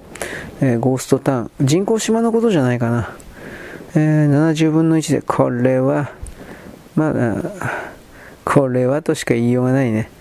まあ、たくさんのビル建ってるけど、もう高層ビル的に、こんなとこに俺人間が住める思わないけどな。で、これ高層ビルの形取ってるけど、窓ガラス一つもはまってないんですよね。だビルの形のふりをしたコンクリートの高い残骸。こういうものが、あの途中まで建てられてビルには成形されずにほったらかしになっているというか、なんかそういうことです。はい。えー、っとね、北方領土エトロフとロシア本土を結ぶ旅行便が航空会社に運航開始したという、なんか結局既成事実的に埋めようというかそういう形ですね。はい、次です。アルゼンチン新しい大統領、ミレイさんですね、大統領選勝してこう中道右派という、極右というふうに言ってる人もいるけれども、えー、まあ、とりあえずですね、これらの国民の声をですね、あの、見る限りにおいて、アルゼンチンという国が左側の、いわゆる立憲民主党とか令和的な人たちによって、本当にめっちゃくちゃに、えー、支配コントロールされていたというか、どうもそういう抑圧体制にあったのがもう間違いなくて、で、それがですね、あのもう我慢がならない。自分で自分の国を弱くするということに関して我慢がならない。ということで、もう我慢に重ね、我慢を重ねて、経済大臣だったのかな、このミレイさんというものが、いやもう、アルゼンチンはもともとね、中南米におけるアメリカみたいな感じのものすごく強い国だったんです。通貨も強ければですね、えー、そのアルゼンチンという国から出てくる何もかもが、物品が南米地域に渡るような最先端の地域だったんだけど、思いっきりこの左派勢力のね、左側的なことをやることによって、自分で自分自身を殺していったというか、そういう言い方はぴったりなんですが、そうなってます。はい。だから、やっぱもういい加減にしろと、ふざけんなと。人々が怒り出したってこんな言い方になるんですかね、やっぱり。これに関してはでも、下手なことしたらこのミレイさんという人は、その左側の極左とつながることによってお金儲けをしていたマフィアたちに殺されてしまうということもあり得るんで、これ大丈夫かいな、みたいな。はい。えー、っとですね、これもだいぶ象徴的な記事ですね。ちょっと待ってね。あの中国に今まで事業拡大をいろいろ見込んでいた日本企業が初めて30%を割りました。で、ジエトロの理事長はですね、中国という大事なマーケットを守るという日本企業の意識が強く出ている。これ意味わかんねえな。3減ったのに強く出てるとかどどどういうことかな。まあ、いい方に解釈すれば3割ぐらいで止めたから、えー、中国だけは絶対に失いたくないという意味と取るべきなのか、何言ってんのかよくわかんないな。うん。まあ、この今の状況が読めないっていうのは、3割もいるという言い方ですね。はっきり言って。中国に未来がないということがわからない愚かな経営者というか、中国人の担当に騙されているというか、あとは、えー、ハニートラップですか、そういうことを踏まえて、愛のことが作らされて、えー、もう逃げるに逃げられなくなってしまっているだとか、いろいろあると思うけれども、ろくなもんではないだろうなという言い方はせざるを得ないですね。どうせまともな、それじゃないんじゃないかな。はい。えー、とね、あ話題、ツイッターです、これ。雪国のソーラーパネルってやつでしょ。東北を含める北陸を含める豪雪地帯に展開されているソーラーパネルっていうのは、あの、雪降るとですね、重みでぐちゃぐちゃと、あの、太陽光パネルの基礎っていうか、太陽光パネルを支えている鉄骨っていうのは本当になんていうかどうしようもないんですよ、うん、最低限のものを使ってるという言い方建築基準法合致してないから確か緩和されてるから本当にこんなもん使って大丈夫かよっていう風なもん使ってるんでいろいろとですね問題があるということなんですね。雪降らないとこはそれでいいと思うけど雪降るところにも同じ建材使ってっからいろんな意味でダメなんじゃないかなと思うわ。はい、ニトリがね、はい、次です。ニトリがね、えー、っと、チューナーのついていないで、まあ、だからモニターって言えばいいんじゃないかな。どうしてチューナーレステレビとかってわざわざつけるのかな。ただのモニターっていいだけなんじゃないかな。パソコンのモニターみたいに。なんだろう、このチューナーレステレビっていう変な言葉は。まあ、その、ニトリがそのチューナーのついていないチューナーレステレビというものを売るので NHK の受信料取られませんよっていうことのなんかさ記事見てるんですけどどうだろう？まあ、今のところチューナーレステレビは NHK 受信料の支払い義務は発生しないと解釈されております。うんドン・キホーテで2019年32日で1万9800円。どんな値段やね中国製か。まあ、ベトナム製かな今なんかよくわからんけどね、そういうのも出てきてそうだけど。うん、まあ、とりあえずね、そのテレビ持ってるだけでチューナーついたらね、受信料の発生義務なんですね。うん、だから、チューナーレスで受信機能さえなければスマートテレビはですね、受信料の発生義務が生じだから、だから NHK というのはネットにつないでるだけで、あのー、料金は取ることができるとかって言うんだよね、確かね。うーん。ただのモニターなんだけどな。なんかね、まあ一応 PC モニターに Google テレビ積んでないって言えばそれはそうなんだけど まあまあどうでもいいじゃどうでもいいんだけど まあリモコンついてるとかついてないとかきっとそういうことがあるのかもしれないな。なんとも言えんけど。はい。えー、っとね、何これ？ああ、これはこんなとこあったんだ。20代で、えー、っとですね、年収2000万とかなんかいろいろ書いてある。ホタテの漁師のところですね。猿払い村っていうんですかね。ホタテパニックが発生。ホタテ長者は没落してしまうのか、現地に飛んだとか言ってどうなんですかね。ホタテがどうのこう日本一裕福な村であったはずなのにどうのこうの。中国は日本の水産物に対し金融措置を取った。最大の輸出先である中国を失って、えー、どう、どうのこうの。うーん。まあそれでも結局、えー、っとね、よそ者が漁師になることもできない。猿渡りのホタテ漁師は全て世襲である。選手になるのは息子だけ。一般漁師の息子はずっと漁師です。漁師になれるのは実施養子を問わず子供2人まで、まで、どうのこうの。なんじゃこりゃ。そんな、武士、なんか現代の身分制度までやってたんだ、こんなとこすごいね。うーん。まあ、ホタテ御殿を建ててる人間ですから、こんなもん支援しないでいいだろ。なんでこんなやつ助ける必要なんだよ。うん。まあ、自由競争を完全に否定している段階において、まあね、過剰な自由競争は結局大資本が勝つからとか、それもわかるけど、この記事のその通りであるんだったら、これはどう考えたって間違いだろう。いわゆる身分制度において、なんでその村の人でなければならないんですかね。職業選択の自由というものが許されてないっていうのはどういうことなんですかね。なんかそう思うわ。いろんな意味で。はい。えー、入管闘争市民連合。日本で生まれ育ちながら在留資格がない子供たちに在留特別許可があって4万人分どうのこうの。まあこれは、ね、よこせよこせ読んでだから無視していいというよりも問題視しなくちゃいけないけど同調する必要はないね、全くね。え、岸田首相はですね、え、ライドシェアについて年内をめどに方向性を出して、できるものから速やかに実行していく。まあこれは公明党の強い意向でしょうね。中国人に仕事をやらせるというか、導入はすでに決定事項であるというんであれば、あまあこれは、前にも言ったけど、タクシー会社に全ての運行管理を任せるという形にすれば、まあ、しょうがないんじゃないかというか、まだ認められるという言い方になるんだけど、完全にど素人がアプリでもって、白タク行為を認めるというふうにすると、中国人、朝鮮人、クルド人たちがあ白タクの運転手になって、でその中で、あのー、犯罪がね、麻薬の受け渡しであるとか、誘拐であるとか、子供がそういうものを利用したら誘拐とかそういうこと間違いなくあるし、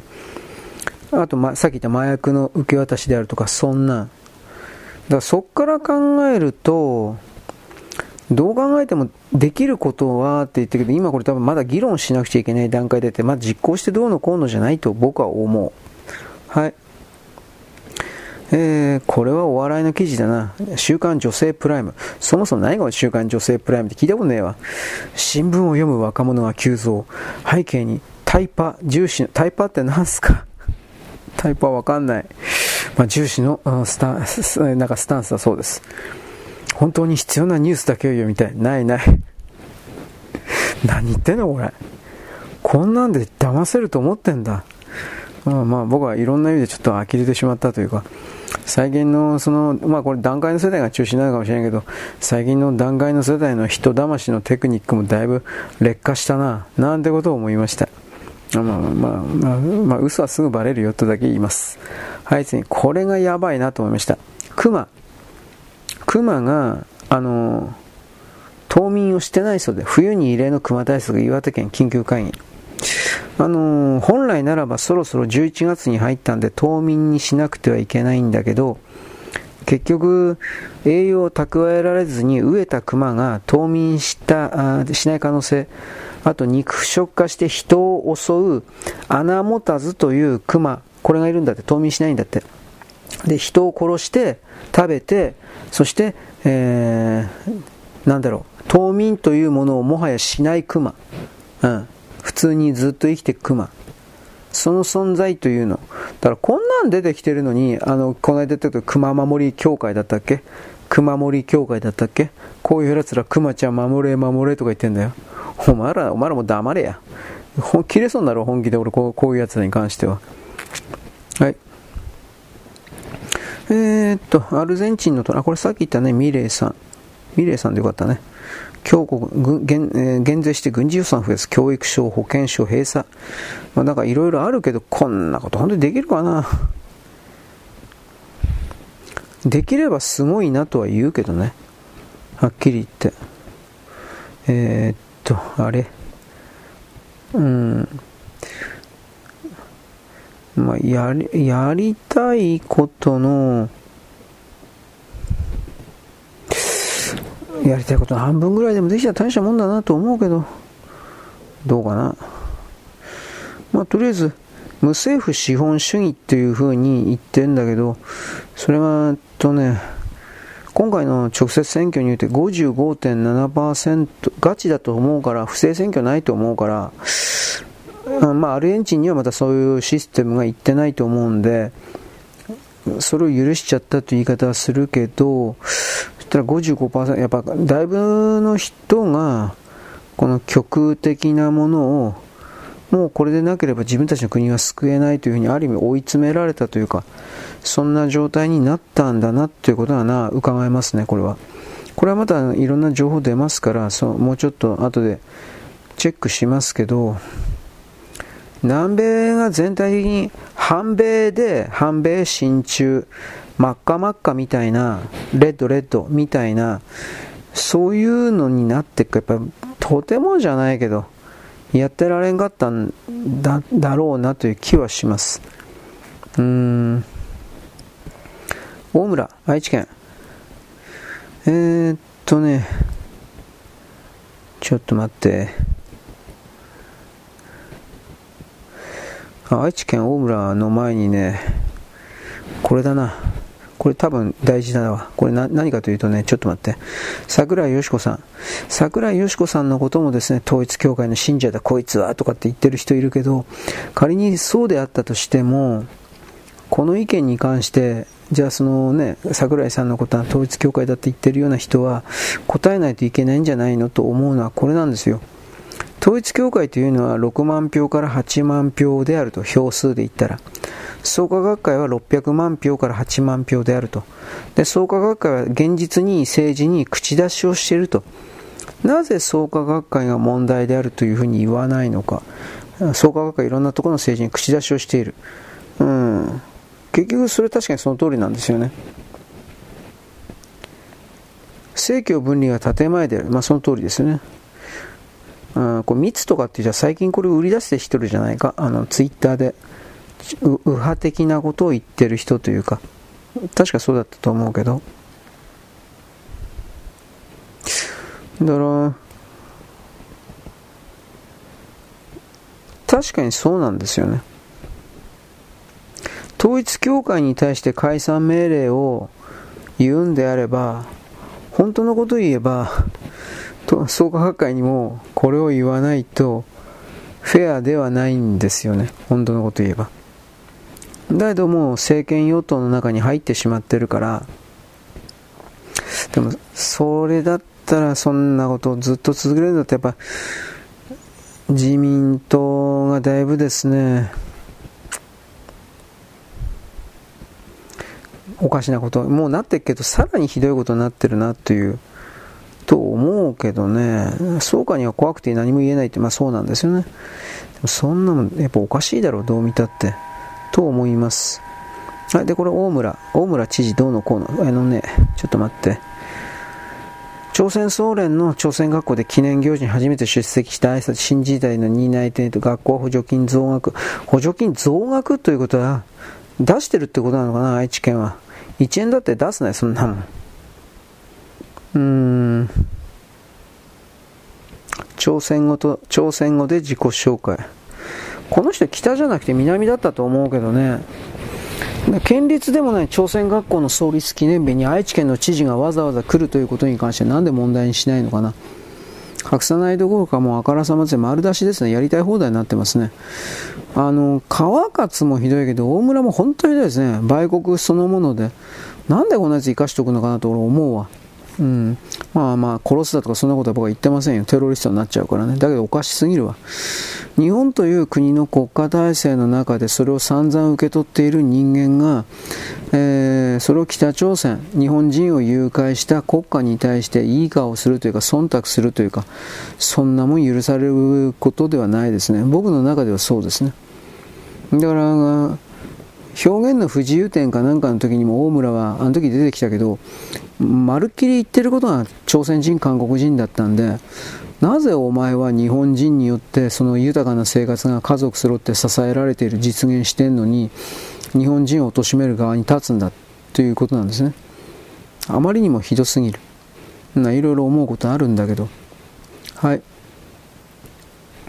えー、中国新生児のか、これ言ったかな、過去5年間で40%ダウンという、えー、っとね、まあ、これはどうなんですかね？もっと減ってんじゃないですかね？まあ、ちょっと中国各地で幼稚園が、えー、閉鎖、出生数減少、影響は小中高大、まあ減るのはいいことじゃないですか？中国という国がこれ以上続くと人類は持たない。はっきり言うけど。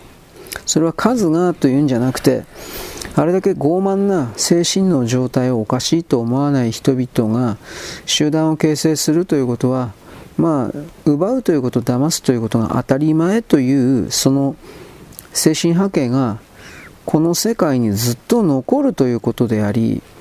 そういうものを消し去るのだという決めた地球からすれば、はあ、その一番ある意味代表格的な形で、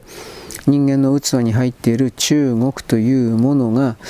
空目残ってもらってたら困ると思うんじゃねえかな。と僕は個人的には思いますよ。あなたどう思うかどうでもいい、うん、だからなんだろうね。なんでそういう時になんか人の顔色を伺ったりするんかね。いろいろ思うんだけど。まあこれは、まあ、僕よくあのネタであなたに言うけどさせていただきます京都。ね、宗教家、宗教関係者って僕勝手に決めるけど、そういう丁寧に、あのー、丁寧に言っているつもりで、まあ、自分を守ってるだけだからね、うん、自分を守りながら、なおかつ権威と言われているものに接近して、でもって、えー、自分自身の安定を図り、なおかつ、その状況で第三者、他者というものを、結果的に試合コントロールしてるんだろうね。求めてるんだろうね。潜在意識の中にありありとそれがあるんだろうね。潜在意識のことはこんなことやら無責任だけど、でも分かんないからね。僕たちには、僕には。それをやっぱりどうしても何とかしていかんといかんなとは思いますね。つまり、えー、分かるようにする、明確化にするというか、視覚化するというか、そういうのができたら本当にいいんだけどなというのは一応僕の立場ではあるんですが、うまいこといかないですね。まあ、それでも、そういう部分も、いずれ人類は克服すると僕は信じてはいるのですが、見えるか視覚化、計測かということですがね。はい、よろしく。ごきげんよう。現在は2023年の、えー、なんだっけ、11月のですね、えー、っと、21日かなの、えー、っとですね、火曜日であります。21だったと思うけど。はい。えー、っとね、お月さんが満月に近づいております。加減の月ですね。えー、何日なるの？えー、っと、今日20、どうですかね、もう十五夜お月さんというんじゃなくて、もう11月の末ぐらいに満月なんですかね。もうだんだんずれてるから俺わかんねえや。まあ、満月でございます。ね、あなたもですね、お空を見てください。というわけでですね、そ人間は空を見るだとか、そういうところが、だいぶおろそかになってしまっているのでですね、えー、地球におけるですね、傲慢な状態をですね、維持できるわけですが、人間なんてですね、そのちっぽけなもんなんですよ、みたいなことにおけるですね、いろいろ知らなければならないのだ、みたいなことを僕は勝手に言います。はい。えーと、私さっきですね、えーとね、何だったかな、クローズアップ現代、3分ぐらい見てたけど、都市開発において、なんか、騙されて追い出される人たち的なですね、あまあ市役所関係そういう汚いことするよねとか、いろいろ思い、思うことあったけど、まあ俺別にビル持ってるわけじゃないから、なんともなんとも言えんけど、みたいな。まあ、あの市の側は、開発家の側は、俺法律違反してないから関係ないわ。というふうな形でどれだけでもどれだけでもやっぱ無理筋を重ねてくる的な告発レポートになってました。ただ問題は、えー、クローズアップ現代というのはなんか問題を摘発しているふりをするけれども解決策は一切提示しないということとあとはなんだろうねやっぱりその提示しないくせに上から見せてだからどう、えー、俺は偉いんだよ。なんかこんな感じをやってるのでどうなんですかね。うん、僕は NHK におけるその傲慢な態度というものは正直嫌いなんで、うん、このクローズアップ現代もですね、えー、っと、えっとね、第2か第3か分かんないけど制作局というのがあってここは相当の問題があってね報道番組とか作ってるとこなんだけどそこの OB たちが極左、え、私昔角丸流行ってました。だとか私日赤日本赤軍のメンバーの関係者です。だとか私東京学生連合のですね、えー、なんだか副主席とかやってるだかこういう関係の人は本当にいるらしいです。NHK に関しては。うん。なんでなんですかね。で僕はそのことを昔考えた時に言った時にですね、えー、これらってさ昔の徳川の不代大名的なさなんかあのなんか大名の子孫というかさ今の天皇の体制をですね破壊すれば徳川の体制が再びやってくるんだよ。徳川慶喜が考えていたですね、えー、立憲議会政治をふりをしてですね。でもやっぱり徳川が議長になるみたいなあいつそんなこと考えてるの？慶喜は。本当にどうしようもないやつなんですよ。もう僕はこういうふうに思うけどそういうことをですね目指してるですね動きが今でもあるんじゃないの？そういうふうに言ってる人いたけどね。僕はそのことも疑っています。どっちにしたってそれはろくなもんじゃないということですまあ日本日本に生まれてよかったですね。不大大名の方々。フランスだったら全部はけ子孫ともども全部ギロチンですよ。本当に首切ってあの根絶やしにしておしまいですよ。そういうことがなかっただけ日本に生まれてよかったんじゃないですかね。にもかかわらずなんかね、えー、不大大名的なですね末裔は今でも威張ってるやつがいて僕はここいつら本当に大嫌いです。そういう意味においては。でそれを崇めるような地元の連中も大嫌いです。はっきり言って。お前たちはいつまで土人やってんの？土の人。やってんの？土の人ですね。みたいな。はい。まあいいや。えー、でその中でね、えー、っと俺さっき南こうせつのことをとら、うん、唱えていたんで、まあ、ブログ、ツイッターやってたんですけど、うん、今、南こうせつそれでもコンサートをやってるらしいね、すごいね、1人でだけどさ。だから昔の、あのー、メンバーでか集まってもう無理なんかね。だいぶ前にやったそうだけどね。3人で集まって。で3人の生演奏で1回やったそうですけどあれはかぐや姫復活コンサートかなんかっていう形でやったのかどうかまでわからんけどだいぶ人が入ったらしいです。だからそれだけやっぱ思い入れがあるということなんだろうけどね。僕はえー、一応僕はあれ段階の世代と決めるけどだ70代75よりも上ぐらいの人70歳よりも上ぐらいの人が消費者であるような歌でありますからだからやっぱそういう世代にはもうストレートでドカンとかって入ってくるんだろうけどやっぱ社会が変わってきたから彼らの言う、まあ、南こうせつを含めるさっき言った北条北条淳だったっけ？その人たちの言う、うん、世界とは相入れないというか共感できないというか、ね、あこういう世界があったんだでおしまいの。そういう感じですよね僕は。フォークソングは僕は否定はしてないんだけど当時の社会状況を描写したようなやつっていうことに関しては時々やっぱりどうしても違和感を感じることもあります。北条さんというのはあの人は別にレッドの人じゃなかったけど真っ赤ではなかったんだけど確か何だったかな神田川の時だったかな。ちょっと俺知ないんですよ。神田川の時はまだ北条さんというのはテレビ放送作家か何かやってたんです。でテレビ放送作家か何かやってて現代史現代の詩文でいわゆる五七五的なもんじゃなくプーシキン的なもんじゃなく本当に自由詩自由連想詩というか形もですねやり方も完全な自由な詩を書いていたんですけど売れなかったけど全く。で、その中で安田行動事件かなんか起きてあの女の人一人死んだでしょう。なんかそれがね、ショックになって、それを、それを、あの、刺激を受けて、神田川の詩を書いたという繋がってないでしょう。俺この辺どうなってんのかな僕の情報の、えー、整理がだいぶちょっと間違ってるのかもしれないですけど、なんかそういうことらしいですよ。はい。でですね、外信。えー、っとね、何だったかな。イーロン・マスクさんを潰すために X、まあ、ツイッター、これを潰すためにですね、左側、いわゆるあの、えー、ソロスたちだとか、そういう米国の中で左をですね、思いっきり商売にしているような方々が具体的に、えー、っと、ツイッターの収益広告を外すために、イーロン・マスクという人物はナチスであると。ナチス的であると。そして X、ツイッターというのはナチス的な人々である。その証拠に、何だったかな、えー、ナチス的な書き込みを彼らは放置している。で、なおかつ、うーん、何だったかしらね、あの、各企業の隣の広告に、隣り立つように、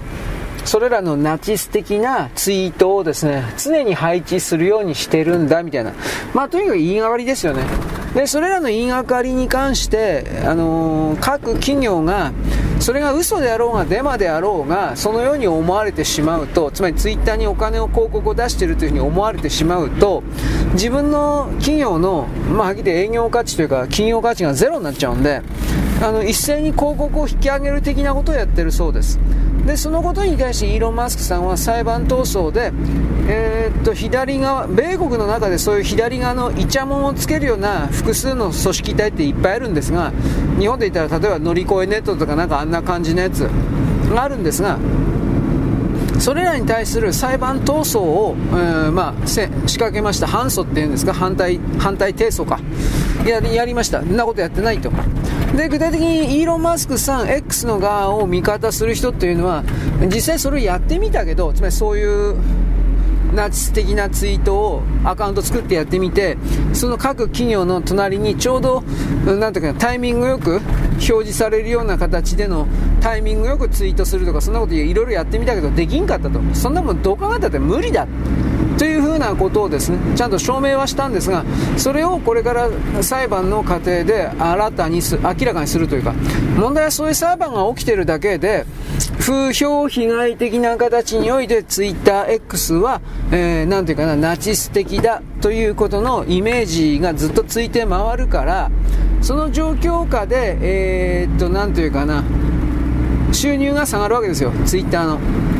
でそれが5ヶ月、6ヶ月、1年とか続くと裁判が続く続いている間ツイッターの方がギブアップする可能性が出てくるでしょう。そうしたことをおそらくソロスたちその配下たちは仕掛けてるんだなということはよくわかるわけです。ただそれが今度は逆効果になってあとイーロン・マスクさんの方が反対提訴のところにですね成功した場合今度はこれらの組織体がまあ、損害賠償多分間違いなく要求されるんでその損害賠償を要求されるそれが確定するという流れになった時彼らがそのお金を支払うことができるのかどうかということが間違いなく、ね、あの訴状に上がってくるわけですよ。問題として上がってくるわけですよ。だからどっかの状況で、えー、手打ちになるとかね和解とかなんか普通ならそうだと思うけどこれどこまでいくか俺わからん。逆の意味で言ったら左側の人たちがこのイーロン・マスクのツイッター X をそれだけ恐れてる、ムカついてる、嫌がってるということであり、左側の人たちが一生懸命押している、えー、スレッズ？スレッズだとか、なんか他にいっぱいあるよね。ブルブルースカイだったっけ？なんか本当にもう5つ6つなって今では米国山ほどあるけど、それらを左側のうんと独裁言論というか統一言論、独裁言論、まあ、ポリコレとも言うけどもっとそれよりひどいものがあるなと思うけどそれオンリーにしてしまいたいジョージ・ソロスたちそれら極左にとってすればやっぱりこの右も左も10日でイーブンでいろいろとツイートを乗っけるツイッターの存在はあってはならないものなんですね。だから結局例えばツイッターだけじゃなくて YouTube とか Facebook とかがやたら検閲が厳しくなっていったっていうのはこうしたあの反ユダヤ的とでも言えるような動きの投稿が山ほどあってそしてそれを抑えるために削除を強めるしかなかったという背景があるんだがそれらの反ユダヤナチス的な投稿そのものをこれらの、えー、ていうかな差別は許さない的な団体たち自らがどうやらやっていただとかそういうことも分かってきてるのでアメリカの闇は深いというか、ね、そんなもんにね、くだらねえことになんかエネルギー、情報、リソースをつい、割くなよと俺思うんだけど、こいつは本当になんか懲りてねえなと思う。アメリカの中の GDP におけるこの裁判闘争で回るようなお金というものを全部やめたら、アメリカは本当にいい国になると思うんだけど、それをさせないのが左側という言い方ができる。これだから日本をほっといたら本当にアメリカみたいになるんで、日本の左側に対してもこれらがでかい面する前にみんな見つけて叩かないとダメなんですよ。うん、お前ら出てくるんだったらバッシンバシンとモグラ叩きみたいに。そういうことを僕は一応言ってるわけなんでございます。はい、よろしく。ごきげんよう。現在は2023年の11月の21日のですね、えー、っと、火曜日でございます。えー、っと、私はですね、今度ノートパソコンに座ってですね、向かってですね、まあ、なんかいろいろ大変だなとまとめております。私はさっきもですね、本当はですね、もうちょっと前にこの配信というかやらないかんと思ってたんですが、ハードディスクのデフラグをやってたんでですね、デフラグというかいろいろ掃除をやってたんで、PC のですね、あのー、容量がなんだかんだ言っていっぱいになってきたんで、そいつを開けてたんですね、いろいろいらんもんいっぱいあるから。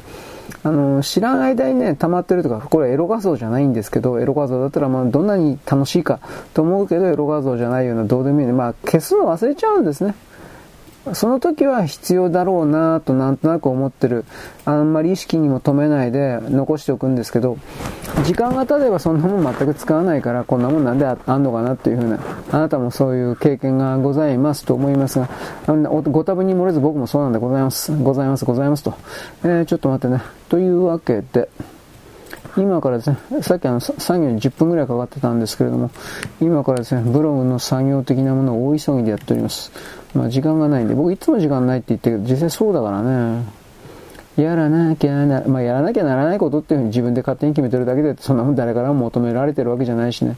なんか勝手に勘違いして僕僕のなんとかは必要とされてるんだみたいな、なんかそういう難しいこと言う人もいるけど、まあ大体は言えることはですね、あの、私含めてあなた含めてですね、えー、いらないんで、いらない人間なんで、その、自分だけがですね、大事で必要な存在だみたいな、ちょっと待って、そういう痛いことは面白いことは言わないことが花というか言わん方がいいんじゃないですか。ということを僕は言います。はいちょっと待って。あ消えない。なんで？あのいよし来た。えー、っとですね詳しいこと僕知らない。えー、っとねえっとねゴジラマイナス1.0なんかよくわからんけど、これ、だいぶ非国民的な映画らしいですね。非国民的っていうのは、要は日本が軍国主義で悪い悪いみたいな、なんだったかな、日本の、え、戦闘機を含めて、脱出装置か。そういうものがついていないから日本悪い悪いとかって言っていたようなシーンがあったっつうんでしょ。俺よくわからんけど。あの、第二次世界大戦の飛行機で脱出装置、射出装置というものがついてたのは、えー、ほとんどないです。ドイツ軍のメッサーシュミット、まあ、とりあえずほん、1種類か2種類ぐらいの飛行機にそれらの脱出、射出、座席がバーンと出るやつ。脱出装置ってね、本当に一部あったけど、第二次世界大戦の時においてはそんなものがないのが当たり前であって、で、世界中の飛行機にそれらがないのにもかかわらず、日本の飛行機にそれがないから軍国主義だ、人命軽視だみたいな、なんかそういう描写があったっつうんでしょ？俺全然知らないし興味ないけど。うん、だから、なんかそういう話がね、どんどんと出てくると、ああ、ゴジラが、ゴジラなんか見に行かなくていいかなという風な形に本当になってます。どうでもいいかっていうようなもんですね。はい、ちょっと待って。というわけで、僕は今、何やってるけど、機種依存文字みたいなものがですね、あるとこれ邪魔になるんで、一応これ消してるつもりなんですが、機種依存文字の記号はね、すぐわかるんだけど、なんか変な、最近のツイッターでなんか赤んべの記号とか、なんかにこやかに笑ってるフェイスマークとか、いわゆる絵文字がやたら増えたんで、まあ、その絵文字関係はパッと見てですね、あこれ機種依存だっていうふうにわかるんだけど、えー、っと、それ以外の難しい旧字体の漢字とかあるでしょ。そういうのも引っかかるんですよね。あと中国の記事を採用したときに、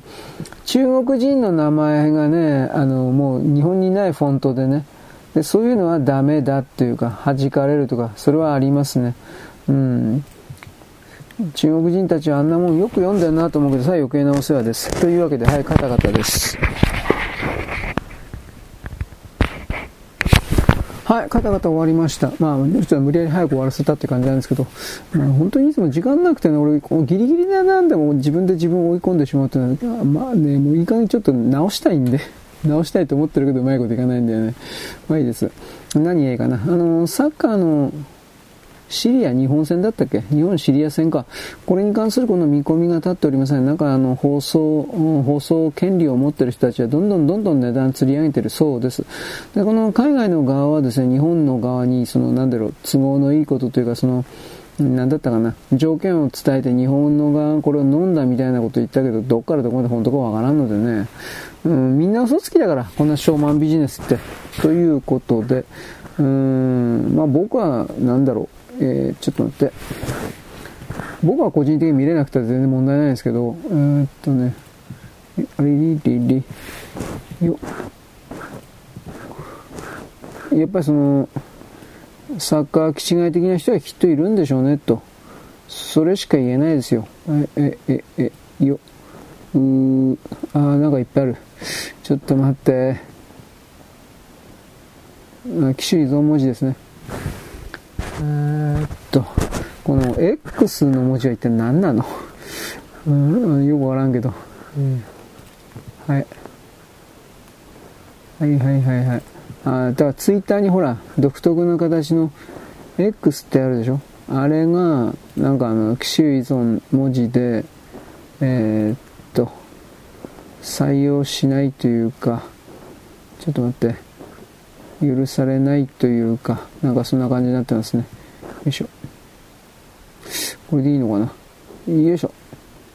いったか？まだかよ。えー、何？えー、っと、あ、えー、ツイッターのね、横、短い横棒みたいな、なんでこんなもんが機種依存になるのかな？はい。というわけで、ちょっとお待ちくださいと。え、っとね、これコあ、違う。コントロール A のコピーしておこう。え、っとね、えー、っと、よいしょ。よし、こうしといて、あれ？これでいいのか。まあ、とりあえず機種依存のついてるやつは今全部カットしておきてですね、えー、めんどくせえ。まあ、とりあえずその放送権料ですが、これが大きく上がることによって、僕はとりあえずそれ全然困らない、困らないからやめちゃえばいいんじゃないの？というふうなこと言ったけどね、そのサッカー気違いの人は困るんでしょうね。で、えー、っとね、なんかその中東のテレビ番組的な、まあ、放送配信的なそこをですね、一応登録すればネットで無料で見られるんじゃないかっていうふうなことがなんか盛り上がっていてですね、まあ、それをするりゃいいんじゃないのっていうふうに言ってる人はいます。でも日本人が多分数万人とかの、まあ2桁の万数はいかんと思うけど、数万人のレベルでそうしたところにあの集中すると、どうだろうね、中東のサーバーがどれだけその強いかどうかは知らんけど、サーバーが落ちるみたいなこときっとあるんじゃないかな。どうですかね。そうなった時にやっぱり、えー、日本が、うん、そのさ世界のサッカーオタク的な人に迷惑をかけたんだみたいな、そうしたですね、スケール隙を与えられたら変な言葉だけど、それが出てくるのかな、なんてことも思ったりはしました。はい。で、ちょっと待ってね。はい。ああ、しんどい。しんどいというか、時間がないわ。よいしょ。これいけた。あ、いった。よいしょ。はい。えー、あと何あったかな。ああ、鳩山ポッポって、えっとね、武漢、武漢にある武漢市、武漢肺炎の、あそこの武漢の大学のなんか名誉教授がなんかやってんだって。で、鳩山は今、まあ日本悪い、日本悪いと言えば金が入るからでしょうけど、その関連でずっと今この瞬間は中国の中の各種大学を講演して回ってるらしい。まあ、お金儲けなんでしょうね。うーん、でもどうかね。それやったって、その、鳩山って中国語喋れんでしょと一応言っておく。わからんけど、喋れるか知らんけど、そんな彼が中国を回って一体、何の意味あるのっていうことと、まあ結局それは中国の共産党が呼んでるという言い方でもあるから、明確に宣伝ですよね、それは。なので、中国共産党のね、宣伝。つまり日本という元総理大臣を、これをです、あの、中国共産党の意向にひれ伏して、えー、中国の大学を土佐回りしているというか、そういうふうに文章を、なんだろう、読み替えることはできますよね。そういう言い方になるけど。で、それが、あちょっと待って。よいしょ。あら、間違っちゃった。まあ、それがですね、中国共産党の狙いだって言えばその通りです。えー、っとね。はいはいはいはいはい。あれだりゃりゃ。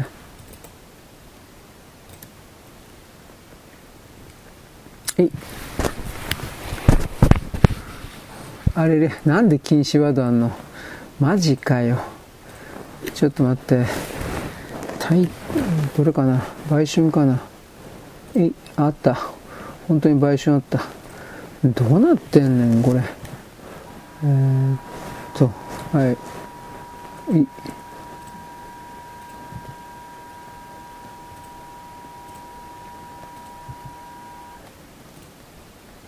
よし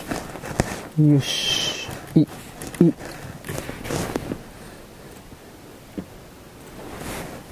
あの、禁止ワードで売春とかね、あと死ねとか殺せとかね、拒否される、あの、ブログとかあるんですよ。まあ、やっぱりその、そこのブログの、あれですかね、商品価値が下がるからだと思いますが、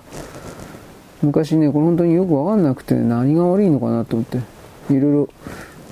悩んだというか、やった可能性を思い出すんですが、はい、ちょっと待って。よいしょ。ということで、あらんまあいいや。えー、っと、これいけるかな？ちょっと待ってくださいね。間違っちゃったんで、今修正パッチというか、それを送ってみるんですが、えー、っと、いけるかなこれ？えー、っとね。修正。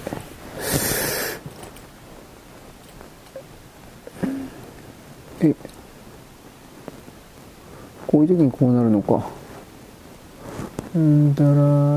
ー、っとね。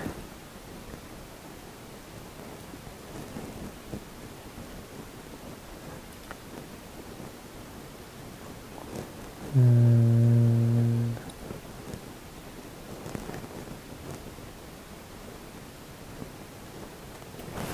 よいしょこれで上が。うううこれでいいや。めんどくせえから。えー、っと。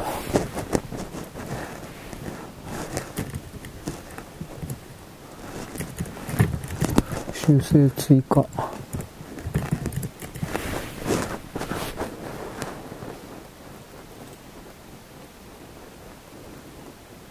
ったかな？ちょっと待って。よいしょ。よしいった。よしこれでいいや。というわけなんでよいしょ。まああとは何があったかな。えー、っとね、中国のどっかのショッピングモールのでっかいところで床下がね、巨大な穴開いて陥没っていうか、陥没とはそうじゃなくて地下の基礎工事多分全然できてなかったんじゃないかなと思うんだけど、えー、っと、1階のフロアみたいなものが丸々下にですね、ドカンと落ちたというか、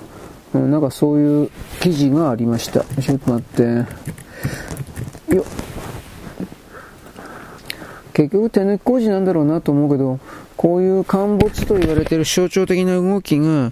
いわゆる将来的に、まあ僕は多分、2000 27年頃にうんと巨大なパンデミックが起きるんだという一連の情報が仮に正しいのだとするのなら、まあ、27年をちょっと超えたあたりの27、28、29あたりで、えー、陥没現象が来るんかなというふうに一応身構えてはいます。で、えー、っと、なんだっけ？ああ、そっか。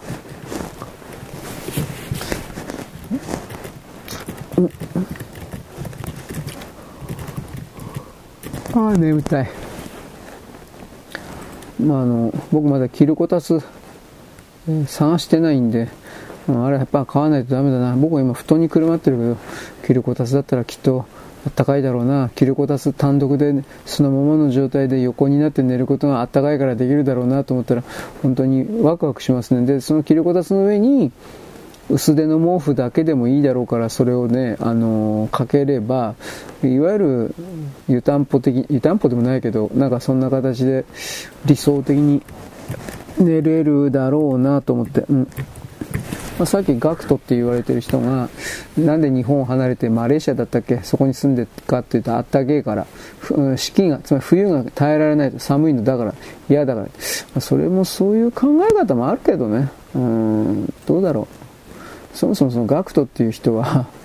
そのマレーシアでもどこでもいいけど、だいぶなんかもう10年ぐらいいるそうだけど、いいけど、どうやって飯食ってんのかな？なんで稼いでんだろうか？えー、ちょっと待って。えー、っと。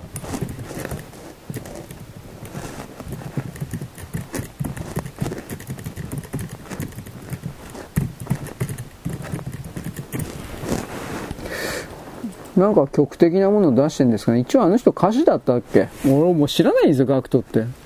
GACKT っていう、なんかそれでね、芸能のそれで売ってるっていうことまだ知ってんだけど、そもそも何やってる人か知らないんですよ。歌手だったかもしれないけど、どうだったかな？聞いたことないけどね。うん。なんか、ガンダムかなんかの CM で、プラモデルかなんかの CM かな。それで、逆襲のシャアの、シャアの役をコスプレして、なんかやってたというところまでは知ってんだけど、詳細がわかんないですよね。はい、ちょっと待って。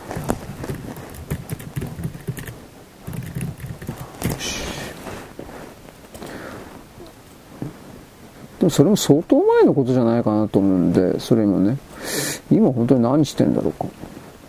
うん。なんか前はガクトっていう人はなんかビットコイン的な仮想通貨的ななんかやって問題になったんじゃなかったですか？捕まったんだったかどうだったか。んでそれが34年5年前ぐらいですか？もうちょっと前なの？うん。でそこから話を聞かんというか名前すら聞かなくなってね逮捕されたとかそういうことはきっとないと思うんだけど問題ガクトコインかなんか問題になったっていうのはなんか聞いたんだけど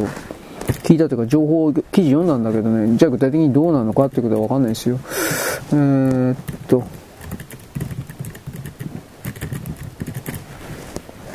はい、ちょっと待ちを。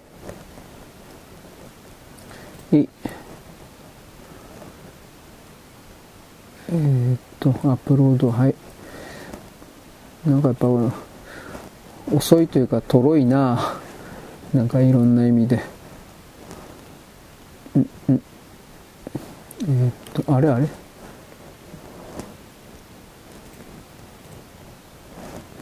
えー、っと、これは何？あれ？なんで？ちょっと待ってね。あったあった。これか。はい。え、っとね、見失うんですけど、これはこれでいいのかなはい。Windows ってどうしてこんな何でもかんでも出てくるの遅いのかなまあ俺の PC がパワー不足はあるんだけど。よいしょ。これでどうだはい。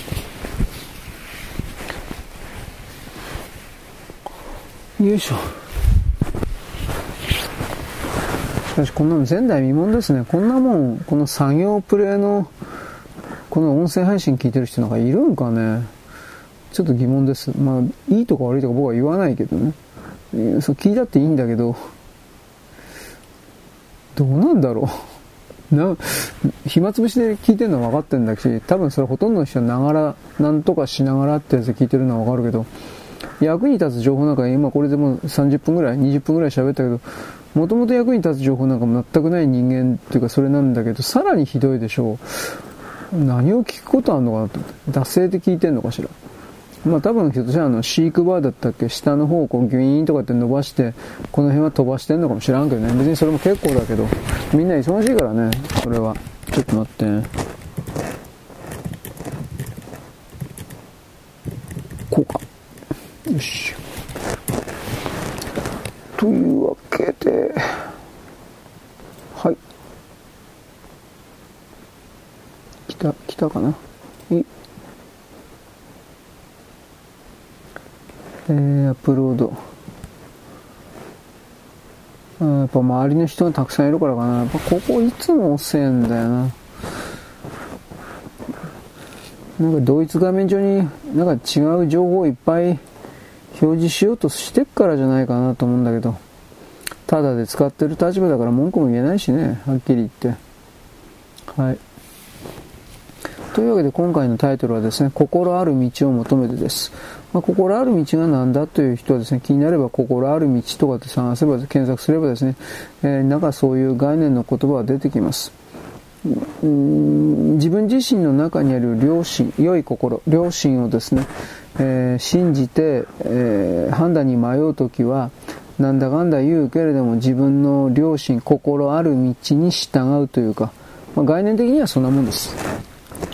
ただその、自分の両親と本当に接続できてるかどうかということに関しては、なんだろうね。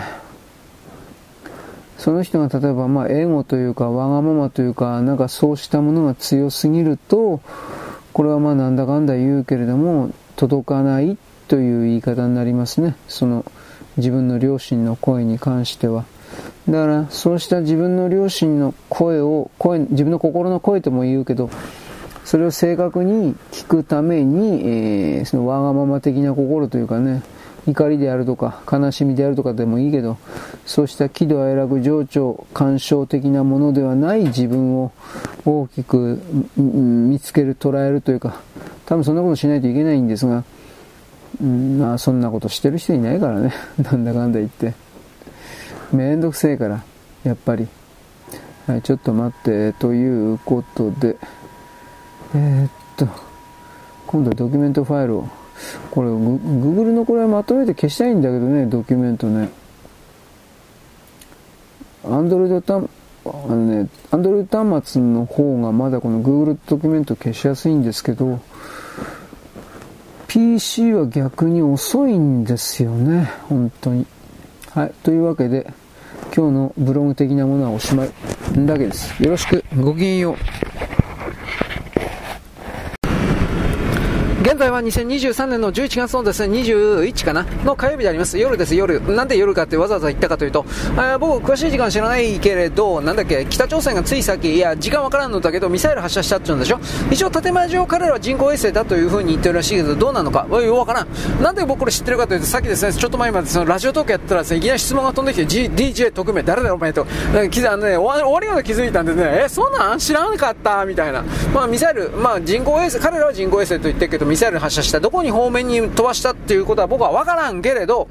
うん、まあどうですかね。まあ日本に関係するようなミサイルとは僕は本当は思っていないです。いや、もちろん日本を射程にも入れてるけど、北朝鮮のミサイルというのは基本的には対中国なんですね、基本的には。国家体制を維持するために一番危険な国はどこかというと中国人が自分たちの国を省にしてしまう北朝鮮省という形で飲み込んでしまうということに関する強い強い強い懸念を持っているわけです北朝鮮というのは昔からだからそういうことを踏まえて俺たちに手を出したらお前たちの核、うんまあ、いろんな都市に核ミサイルを落とすということの、うん、脅しですね。そういうことは北朝鮮ずっと前からあ中国に対して仕掛けているわけです。で飛行距離というかそれ分からんから俺何とも言えんけど今までは北朝鮮のミサイル基地から北京に直接ぶち込むことはできなかったんですよ、遠くに飛ばないから。ただ今、それがです、ね、遠くに飛ぶようになったと。だけど今のミサイルというのは基本的には GPS システムというかそういうものがなければ誘導できないんで、北朝鮮一体それどうやってんのっていうこと。だから、はっきり言無理筋なんですよ。北朝鮮のミサイルというのは、そもそも今までミサイル成功した云々というのは、どう考えたって中国の GPS の北斗システムだったかこれ使ってたはずなんですよ。だから中国は自分の国を攻撃するために北斗システムを北朝鮮に貸すわけないじゃん。ということは北朝鮮は自分自身の自力で飛んでいくようなミサイルを、えー、開発しなくちゃいけないわけです。どこ飛んでいくかわかんねえよ、正直。あ大体の方向は飛ぶかもしらんけれど、本当にきちんとした場所に着弾するかったら多分話はそれ全然別だと思う。なので日米はどう見てるのどう見てるでしょうかという質問だったんだけどあの怖い怖いというふりはしますよ。じゃあ実際それは怖いかもしれないけど本当の意味に言うリアルな恐怖かといったら多分そこまでは持ってないと思う。うん、で、えー、っとそういうミサイルを飛ばさせることによってですね、えー、特に日本にいわゆるあの今トマホークミサイルを買うことを認めさせたでしょ？現行型のねパック4だったかなんかそういうやつ。でそれをさらにですね、えー、買わせるだとかいろんな思惑あると思います。軍事産業複合体的な人。今アメリカにおけるこの軍事産業複合体的な人たちであるとか統一教会ムーニストですか？こういう風な方々ってのはどうもどうも本当にお金がない足りないようです。でそれらの資金を獲得するために当てにしてるのは日本の金であるけれどもただよこせと言ってもですねまあただよこせと言って日本はですねなんだかんだで払ってる部分もあったけどそれでも限界があります。だから何かを買わせるということをするしかないけど米国の今って半導体とですね武器しかないわけです。なので、えー、武器を買わせるために日本国民を黙らせるためにですね北朝鮮に測ってミサイルを撃たせたというこういうふうに言う人はいます。しかしそれが仮に事実だとしたら米国と北朝鮮はつながっていなくてはいなくていけなくてまあつながっているとは思いいますがさてどうかなという感じです。そこまで詳しくつながっていくかなという。北朝鮮は基本的に反中なアンチ中国なんだというこの文脈を理解しておればロシアに接近したりあとあろうことがバレないように、えー、アメリカと接近したりということはあり得るんだということの考え方ぐらいは持っていてもいいです。必ずそれが事実だとかそんなこと僕は言いませんがそういう考え方もありなんだという言い方ですね。何にしてもですねこの北朝鮮のミサイルは発射して飛ばして威嚇ですね。威嚇という動きというのはうん、まあ、僕はあの中国に対するそれでありロシアに対してですねどうだろうな。本当あの本当ね中国ロシアのですね大陸同盟的な軍事同盟的なものの中に北朝鮮入れてちょうだいと。でそのことにおいて北朝鮮における金正恩体制というものの維持守ってください。協力してねみたいな。大体そういうところのサインじゃないかなと一応大体大きくは捉えてるわけですがだって細かく捉えたってあの人たちっていうのは基本的な原理原則ないから国家を動かすね。その時その時の都合で、それまで反中だ反中だとか言っていてもコロッとですねこれから中国と我々は切っても切れないなんかそんなこと言い出すような人たちだからあの長期にわたってこうだと読み切ることはできないんですよ。ただどっちにしたってあの人たちは今金体制というもの偽物だけどねこれを守るためならどんなことでもする的なだってそうしなければ金体制があるという、え、前提で、え、周りの労働軍の軍事将軍たちだとかそういう偉い人たち関係者の利権が壊れるわけですよその近代性がないと。だから、どうやってもあるふりをするんです。これは結局のところですね、あの、うーん、綱渡りだと思うけど、いろんな意味でね。威嚇行為をしている。だから多分そのミサイルを飛ばすということの動きと金正恩偽物さんがなんだっけ2ヶ月以上だったかな消息が途絶えてるとかどうのこうの。これは北朝鮮という国家が自分たちが他の国から観測されている分析されているということを前提にいやされてるけど前提におかしな動きをする。分析官たちに、えー、勝手な間違った判断をさせるという意味において隠れたりですね、なんかようわからんけど、例えば原子力関連施設の運動場でバレーボールをわざとやってみせたり、バレーボールね、あの本当の球技のやってみせたり、よくわからんことをするんですよ、それは。だからそのことに意味があると思ってって引っかかる人と、まあ、長年その北朝鮮の分析官やってる人はですね、まあ、これ、これ、それを見抜けられるかどうかというのが一流の北朝鮮ストラテジーでいいの分析官の分かれ目だという風な見方をしてるからその彼らですらそれなのに俺がね北朝鮮のシーンはどんなもんでしょう分からねえよそんなもん。分かったら大変だよ正直言うけど。はい、えー、でですね、えー、っと、明るい話だな。えー、TSMC、台湾のですね、半導体工場のでけえとこ。あここはですね、熊本に第3つ目の、第3の工場を建てる計画があるとか、どうのこうのということが発表されております。で、これがですね、実は3ナノメートル。えー、今一番小さいのは2ナノメートルかな。台湾の本土で作ってるのは2ナノメートルだったと思うから、そいつの次の3ナノメートルっていうやつを台湾、あ熊本に作るとかって言ってます。結局これやっぱほとんど水の問題だと思います。台湾ではこれ以上ですね、えー、本格的な巨大な工場も建てることはできないと思います。水がないから。うん。だからこの部分を逆にクリアすればですね、半導体工場山ほどこれ設置っていうかね、作れるんだけど、えー、世界にはそういう水がふんだな場所が限られてるっていうのがあります。うん、でもどうなるかね。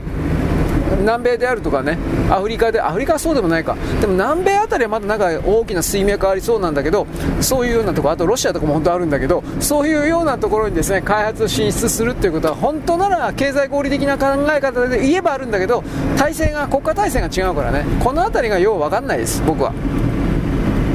人類というものは国家、言語、宗教、あと考え方、いろいろ、こういうものの枠組みを全部超えて、経済的合理性というだけで考えるのであれば、えー、それはね、どこの国だろうが、水のあるところと、その条件だけで、まあ、行くわけですが、世の中そんなに甘くないからね。はい。で、中国に来る半導体工場もね、言うほどは作れなくなっていくと思いますなぜならば地下水がですね、あの基本的にはあそこはあんまりない。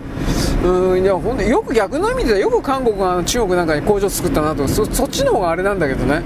周りのね水とか工業用水とか何も取れなくなってんじゃないかな。なんてことも思うけど分かんないです。まあ、中国はそのド外れて国民をですねどれだけ上させようが知ったことではないということをへっちゃらでやる国だからそういう常識を当てはめてはいけないのでしょう、まあ、とりあえず熊本のですねおそらくスリーナの工場というのはめでたい話だということです。よろしく。ごきげんよう。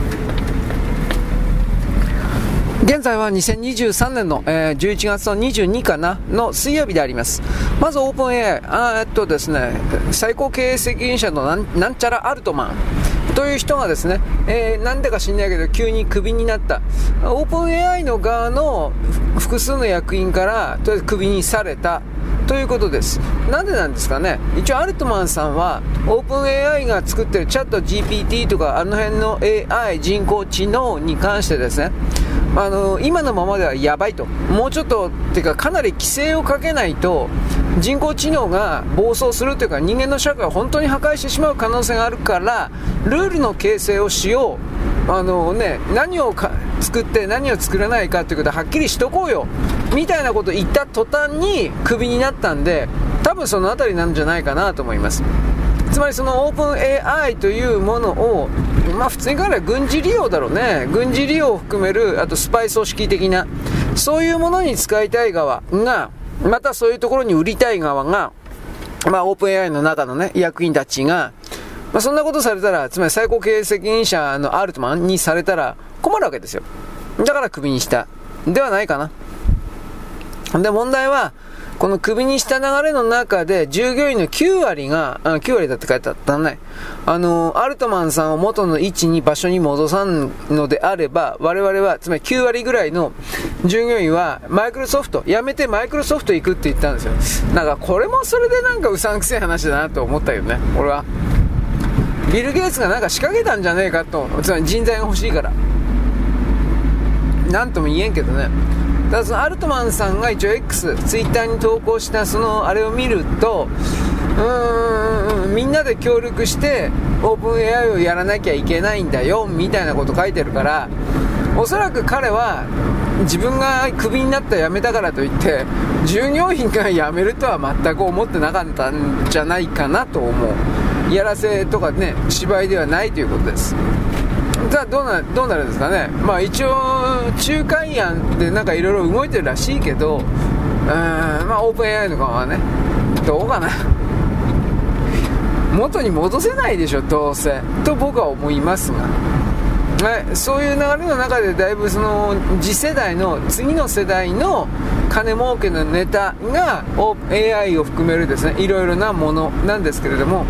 オープン AI は一番早かったという言い方ですよね。だからノウハウが一番持ってる。でこれを追ってるのが、えー、イーロン・マスクさんの XAI だったっけ？あの人どうしてこの人 X にこだわるのか俺はよくわからんけど、まあ、XAI あともう一個なかったね。ザッカーバンがなんか作ってたんじゃなかったかなと思うけど。まあ、いずれにしてもですね、えー、無味乾燥な質問あ質問に関して無味乾燥な答えには変わらないと、まあ、じゃあ今は若干ねもうちょっとだけ人間らしくなったみたいなこと言ってる人もいるけどあんま大差ないんじゃないかな。はい。ということなのでこれからの何ていうかビジネスおよび人間の社会の根本を変えるのが AI であること自体は間違いありません。いわゆるあのたくさんの人々がこの AI の、えー、生成するものによってどんどんとクビになるというこれはあり得ると。単純事務職ねまず。あとはあのー、書類の下調べというか下ごしらえするような感じの人たちですね。単純事務職ではないけどもうちょっと上の事務職みたいな。これですらダメになるでしょうね。でどうなっていくのかというと、うん、大量の失業者が出るんじゃないかなと思います。もちろん工場なんかもですねいわゆるあの人工知能プラスアルファロボットですかロボットマシーンで作るという風になってくるからうん人類は本当に何をすれば食っていけるのかとかそういうことをちょっと真剣に向き合わないといけない状況になってきていくかなと思います。でも僕はだからってなんかなんだっけ働かないでもお金くれるやり方あったでしょ？あれはどうかな？結局そのお金を出す側の思惑意図に従った生き方しかできなくなるのでまあどう考えてもやっぱり良くないんじゃない？僕はね良くないんじゃないかなと思うよ。思ってるよ。はい。えー、っとですねはい、えー、っとね、イスラエルとハマスに関するですね、戦闘休止に対する合意が近いという話が出ています。昨日ぐらいから。えー、変な言い方だけどね、戦闘休止の合意であって、完全に停戦合意というのではどうやらないようです。結局それは、人質持ってるからね。200人ぐらいいるんだったかな。で、これをですね、あの、返す代わりに、ハマスはですね、イスラエルが過去に捕まえたパレスティナのゲリラというか、それらの関係者を、えー、解き放て解放せよみたいなことは言ってます。まあ、最初からそういうのが目的だったんだろうなというのはわかるんですが、でもやっぱその人質を取るという時点で彼らが自分自身の行動に対する正当性というか、えー、多くの人々に支持されてないなということがありありと出てるわけです。うん、で、まあ、どっちにしたってですね、そのアメリカの発表という形で、基本的には、えー、まあ、カタールが発表するって言って言ってたけどね、4、5日ぐらい後にということじゃないかな。順次、例えば、人質を交換するとかどうのこうの。で、そこから、一応、その、人質をゲット、取り返すことができたら、じゃあ具体的にハマスとのイスラエルとの互いの戦争が開始させされるのかです。まあそうはなりたくないからさせないためにもちろんそのハマスも含めていろいろなんか裏で動いてるらしいんだけどね。今あの人たちにそんな表向きに協力するという国になないんじゃないかな。うん、だってそれはそれやったらですねもうアメリカを敵にするから少なくとも今のね。だこの辺りは本当によくわからんけどなんといっても中東におけるアメリカのプレゼンス影響力というものがとんでもなく下がってるということが今回みたいな動きを呼び寄せた。こいつは間違ってないですよね。はい。でまあ、これに関しては合意が形成されるまで、えー、ああだこうだと言っても始まらんからあんまり言わんという形にしておきます。はい。えー、っとね JR 東が昨日ぐらいにちょっと発表してたんですが彼らが持っている広範囲におけるね JR 西東日本という会社組織が持っている各県にまたがるローカル線あるでしょいくつもの。各県に1つとか2つとか大抵あると思うんだけどそれらの大部分がもうもはや赤字であってですねえー、っと存続できないと。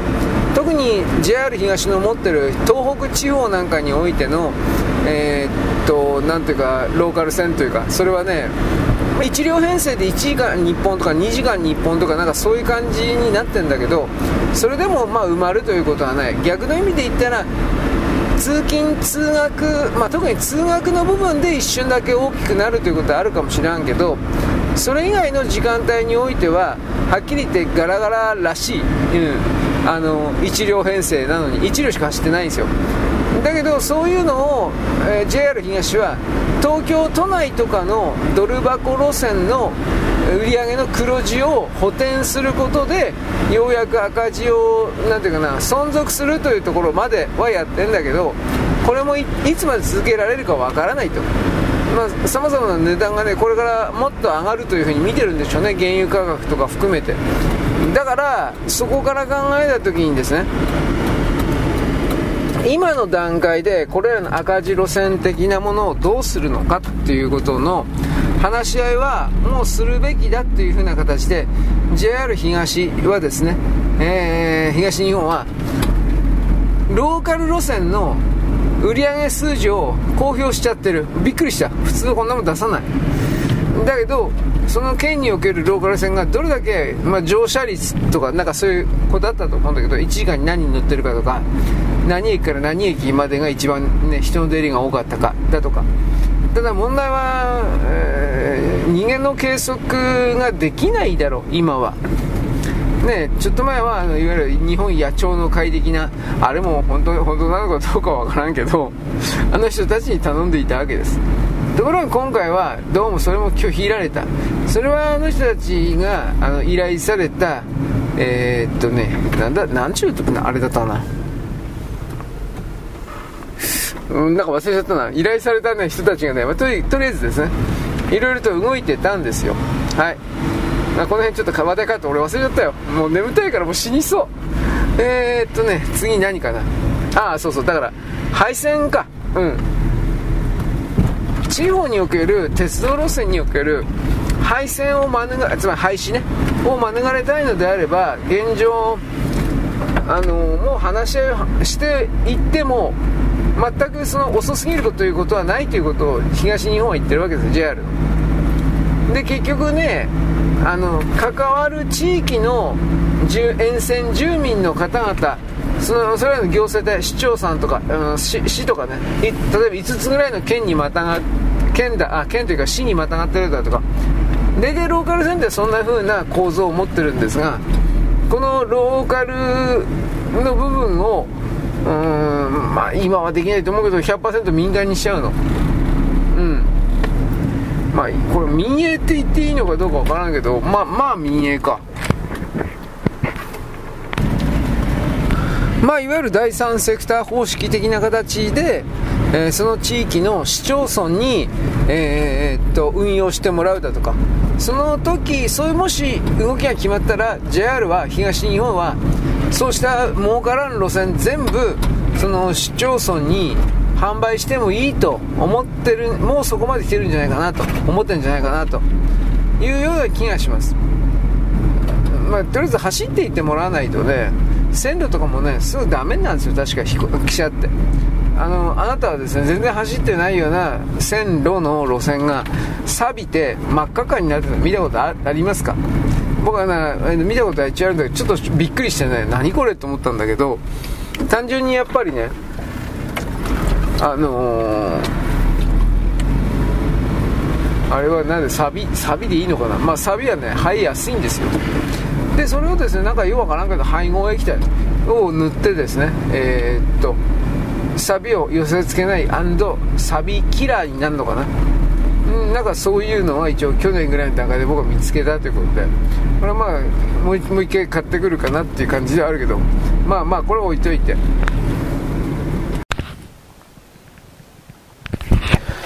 現在は2023年の11月の23ですか。23から24だね。23ですね。多分。あ、22。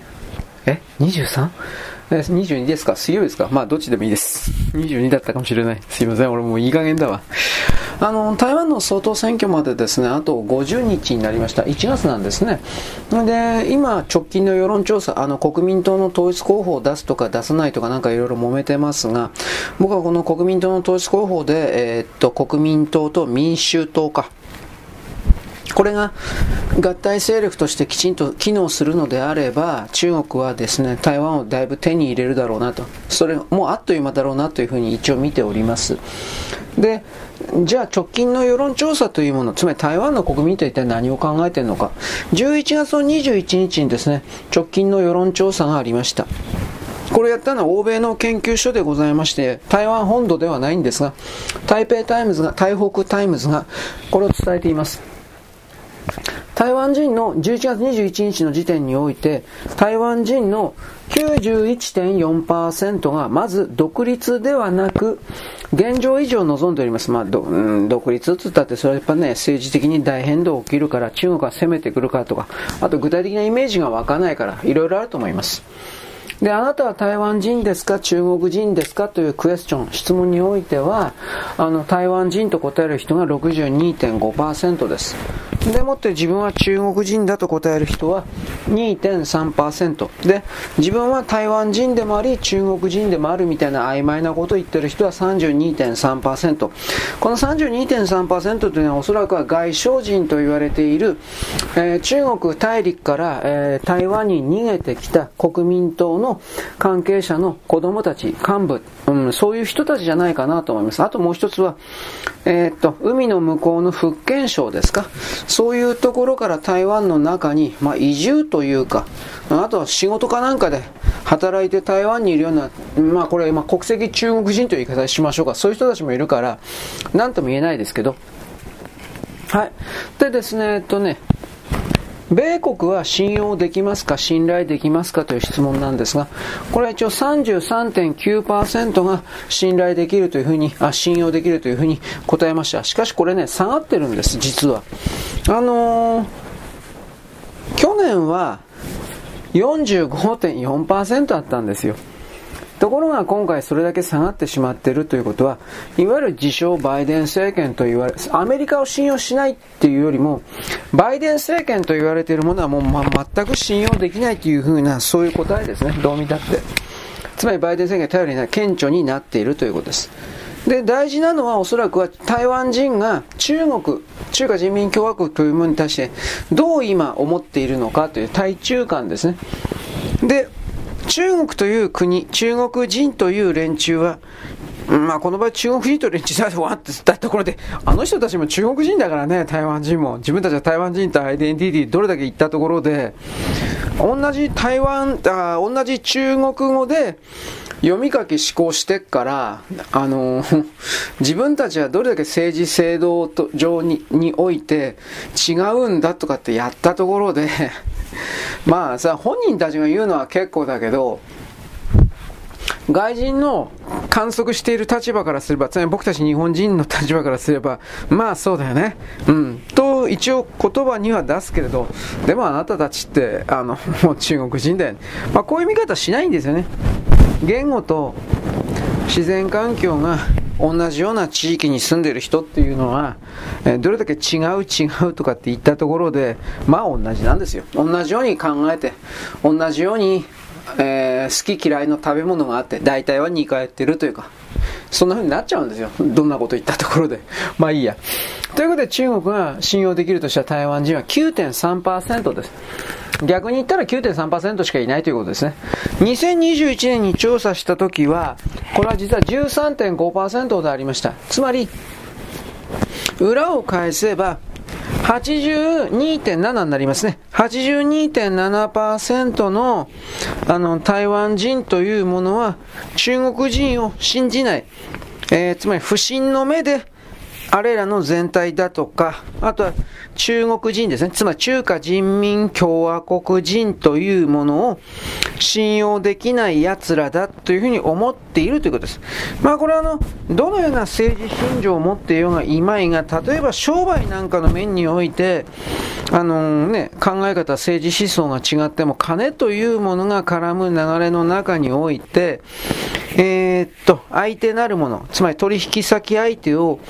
裏切るようなことをへっちゃらで行い続ければ、少なくとも損、あの、それと対応している人たちは、損害を受けるわけで、実際の損を被るわけで、台湾における例えば農家の方々とかそういうのは、中国があの何の根拠もなく、科学的根拠もなく、例えば台湾の中のパイナップルであるとか、そうしたものに対して毒物というか、残留農薬があるとか、寄生虫があるだとか、ね、あないんだけど、実際には。そういう言いがかりをつけられて、次々と、えー、台湾パイナップルだとか、なんかいろいろ、あと台湾マンゴーだったっけ？忘れちゃったけど、なんかいろいろそういうものを予告なしに輸入禁止にされるという嫌がらせを何度も受けてきたんで、台湾におけるですね、重要な評伝というか、えー、農家の人、なんだかんだっていっぱいいます。で、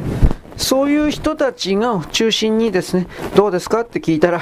それは信用ならないって答えるんじゃないですかね、普通の状態で。中国に深く接近すると彼らは政治状況において非合理的な科学的ではないような決定でへっちゃらでですねこういう商業取引における狂いとした反転というかやるわけです。あの、武漢肺炎の時に3年間ですか、好き勝手に取引先を変えるであるとか、ロックダウンするであるとか、本当は1年間に例えば1万個の製品を出しますとかって契約をね、結んでいたにもかかわらず、勝手にロックダウンして勝手にその工場を止めるということをやって、1万個どころか20個ほどしかできなくて、それ0個ということもあるかもしれないけど、できなくて。それでも自分たちは特別な存在だから3年後ぐらいにおいては西側世界は自分たち中国を決して離さない、ねえー、中国様、中国様と寄ってくるに違いないと勝手に決めて、えー、なんか2023年の今に至って誰からも相手にされていないというこの状況ですね。それは隠してますけどね。早い話は中国における製造業の苦境というのはこの3年間においてそうした商売上の取引というか商業道徳を全部勝手に無視してやってきたことの積み重ねであってそこに政治的信条だとか人権だとか差別だとか そんな言葉が入り込む隙間なんかゼロなんですよはっきり言って。ゼロゼロ。でもそういうこと言っちゃうと彼らのメンツ立たないんで彼らが約束を守らない土人以下の野蛮人以下の何かであるという、地球人じゃないねと。かそういうことも思うけど、ということをですね、やっぱりあのバレてしまうんで言わないわけです。信用できない、当たり前ですね。で、台湾の総統選挙に関しては国民党さえですね、一応現状維持を叫んでます。まあ騙してるわけです。背後に中国いるだろう。どう考えたって。で、民衆党はですね、話し合いで台湾と中国の間を解決するとか、非現実的な抽象論でやってますが、一応、どこに国民党にも民進党にも入れたくないような不動票が民衆党に入れてます。民進党そのものの支持は一応底堅いですが、台湾の新しい有権者の意識の変化というものが投票行動に反映されているということに、だからひょっとしたら民進党は負けてしまうとかあるかもしれません。ただそうなった場合においては日本がですね、やっぱり相当の危機なんだよということは理解しておく必要があります。はい、次。ウクライナ情勢です。昨日、一昨日ぐらいだったと思うけど、オースティンが国防長官が急遽キエフに行きました。口先支援すらできなくなって、さらに隣の国のポーランドとはですね、国境を閉鎖されて、で、ウクライナの政権とか軍の幹部は次々クビになって、まあどう考えたって終わりが近いです。で、ロシアが出しているいろいろな映像ありますけれども、前線で戦っているウクライナの兵隊の死体とかを確認する場面とか動画出てますが、あなた見たことないと思いますけど、女の兵士ばっかりが倒れて死んでます。で、ロシア軍の男たちが、チバカ野郎みたいな、ふざけやがって、みたいな、あのー、まあ、ゼレンスキーとかウクライナに対する悪態ついたり、あと、はぁというため息だとか、やってらんねえよという、こういう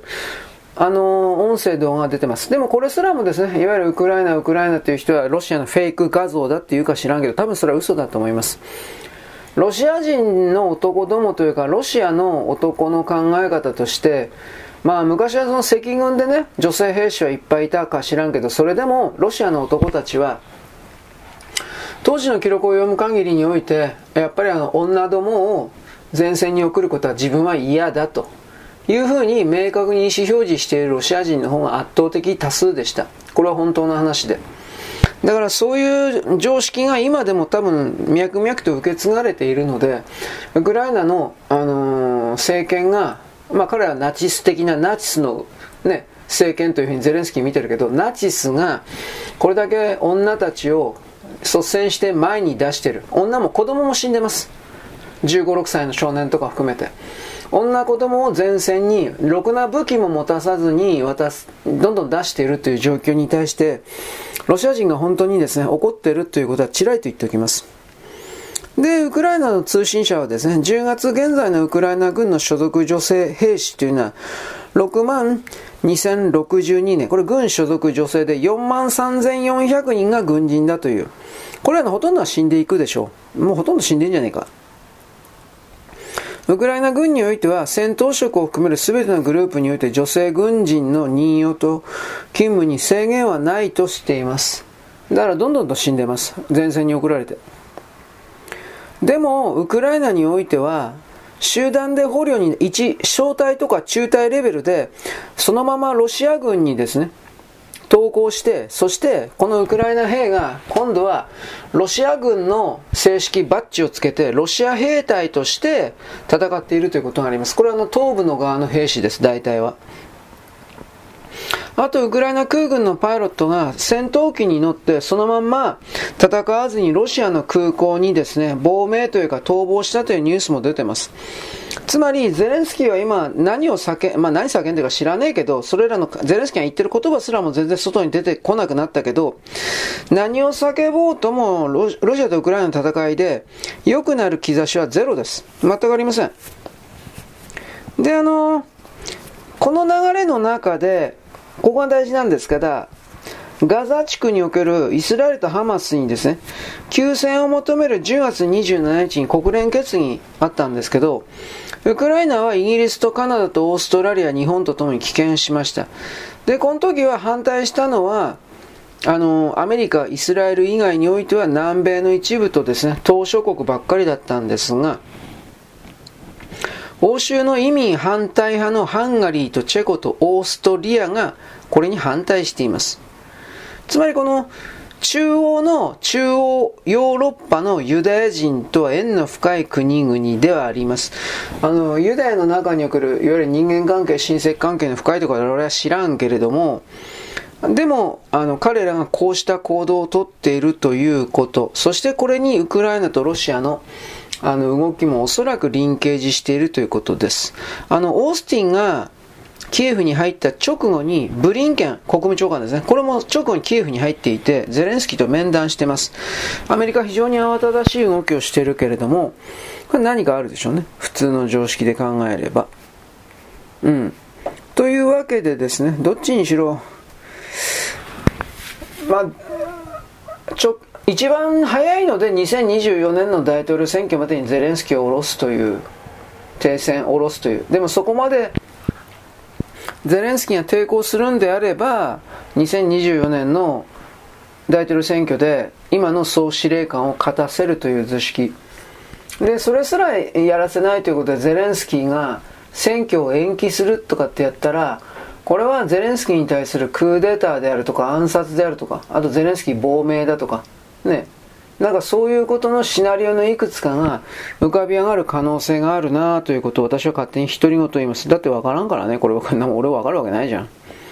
あの、その、政治分析家とやらの人にしたところで、そんなもんわかんないですよ、はっきり言って。未来はそういう意味においては確定してないから。当たり前の話ですね。はい、そんなわけでよ、よろしいでございましょうか。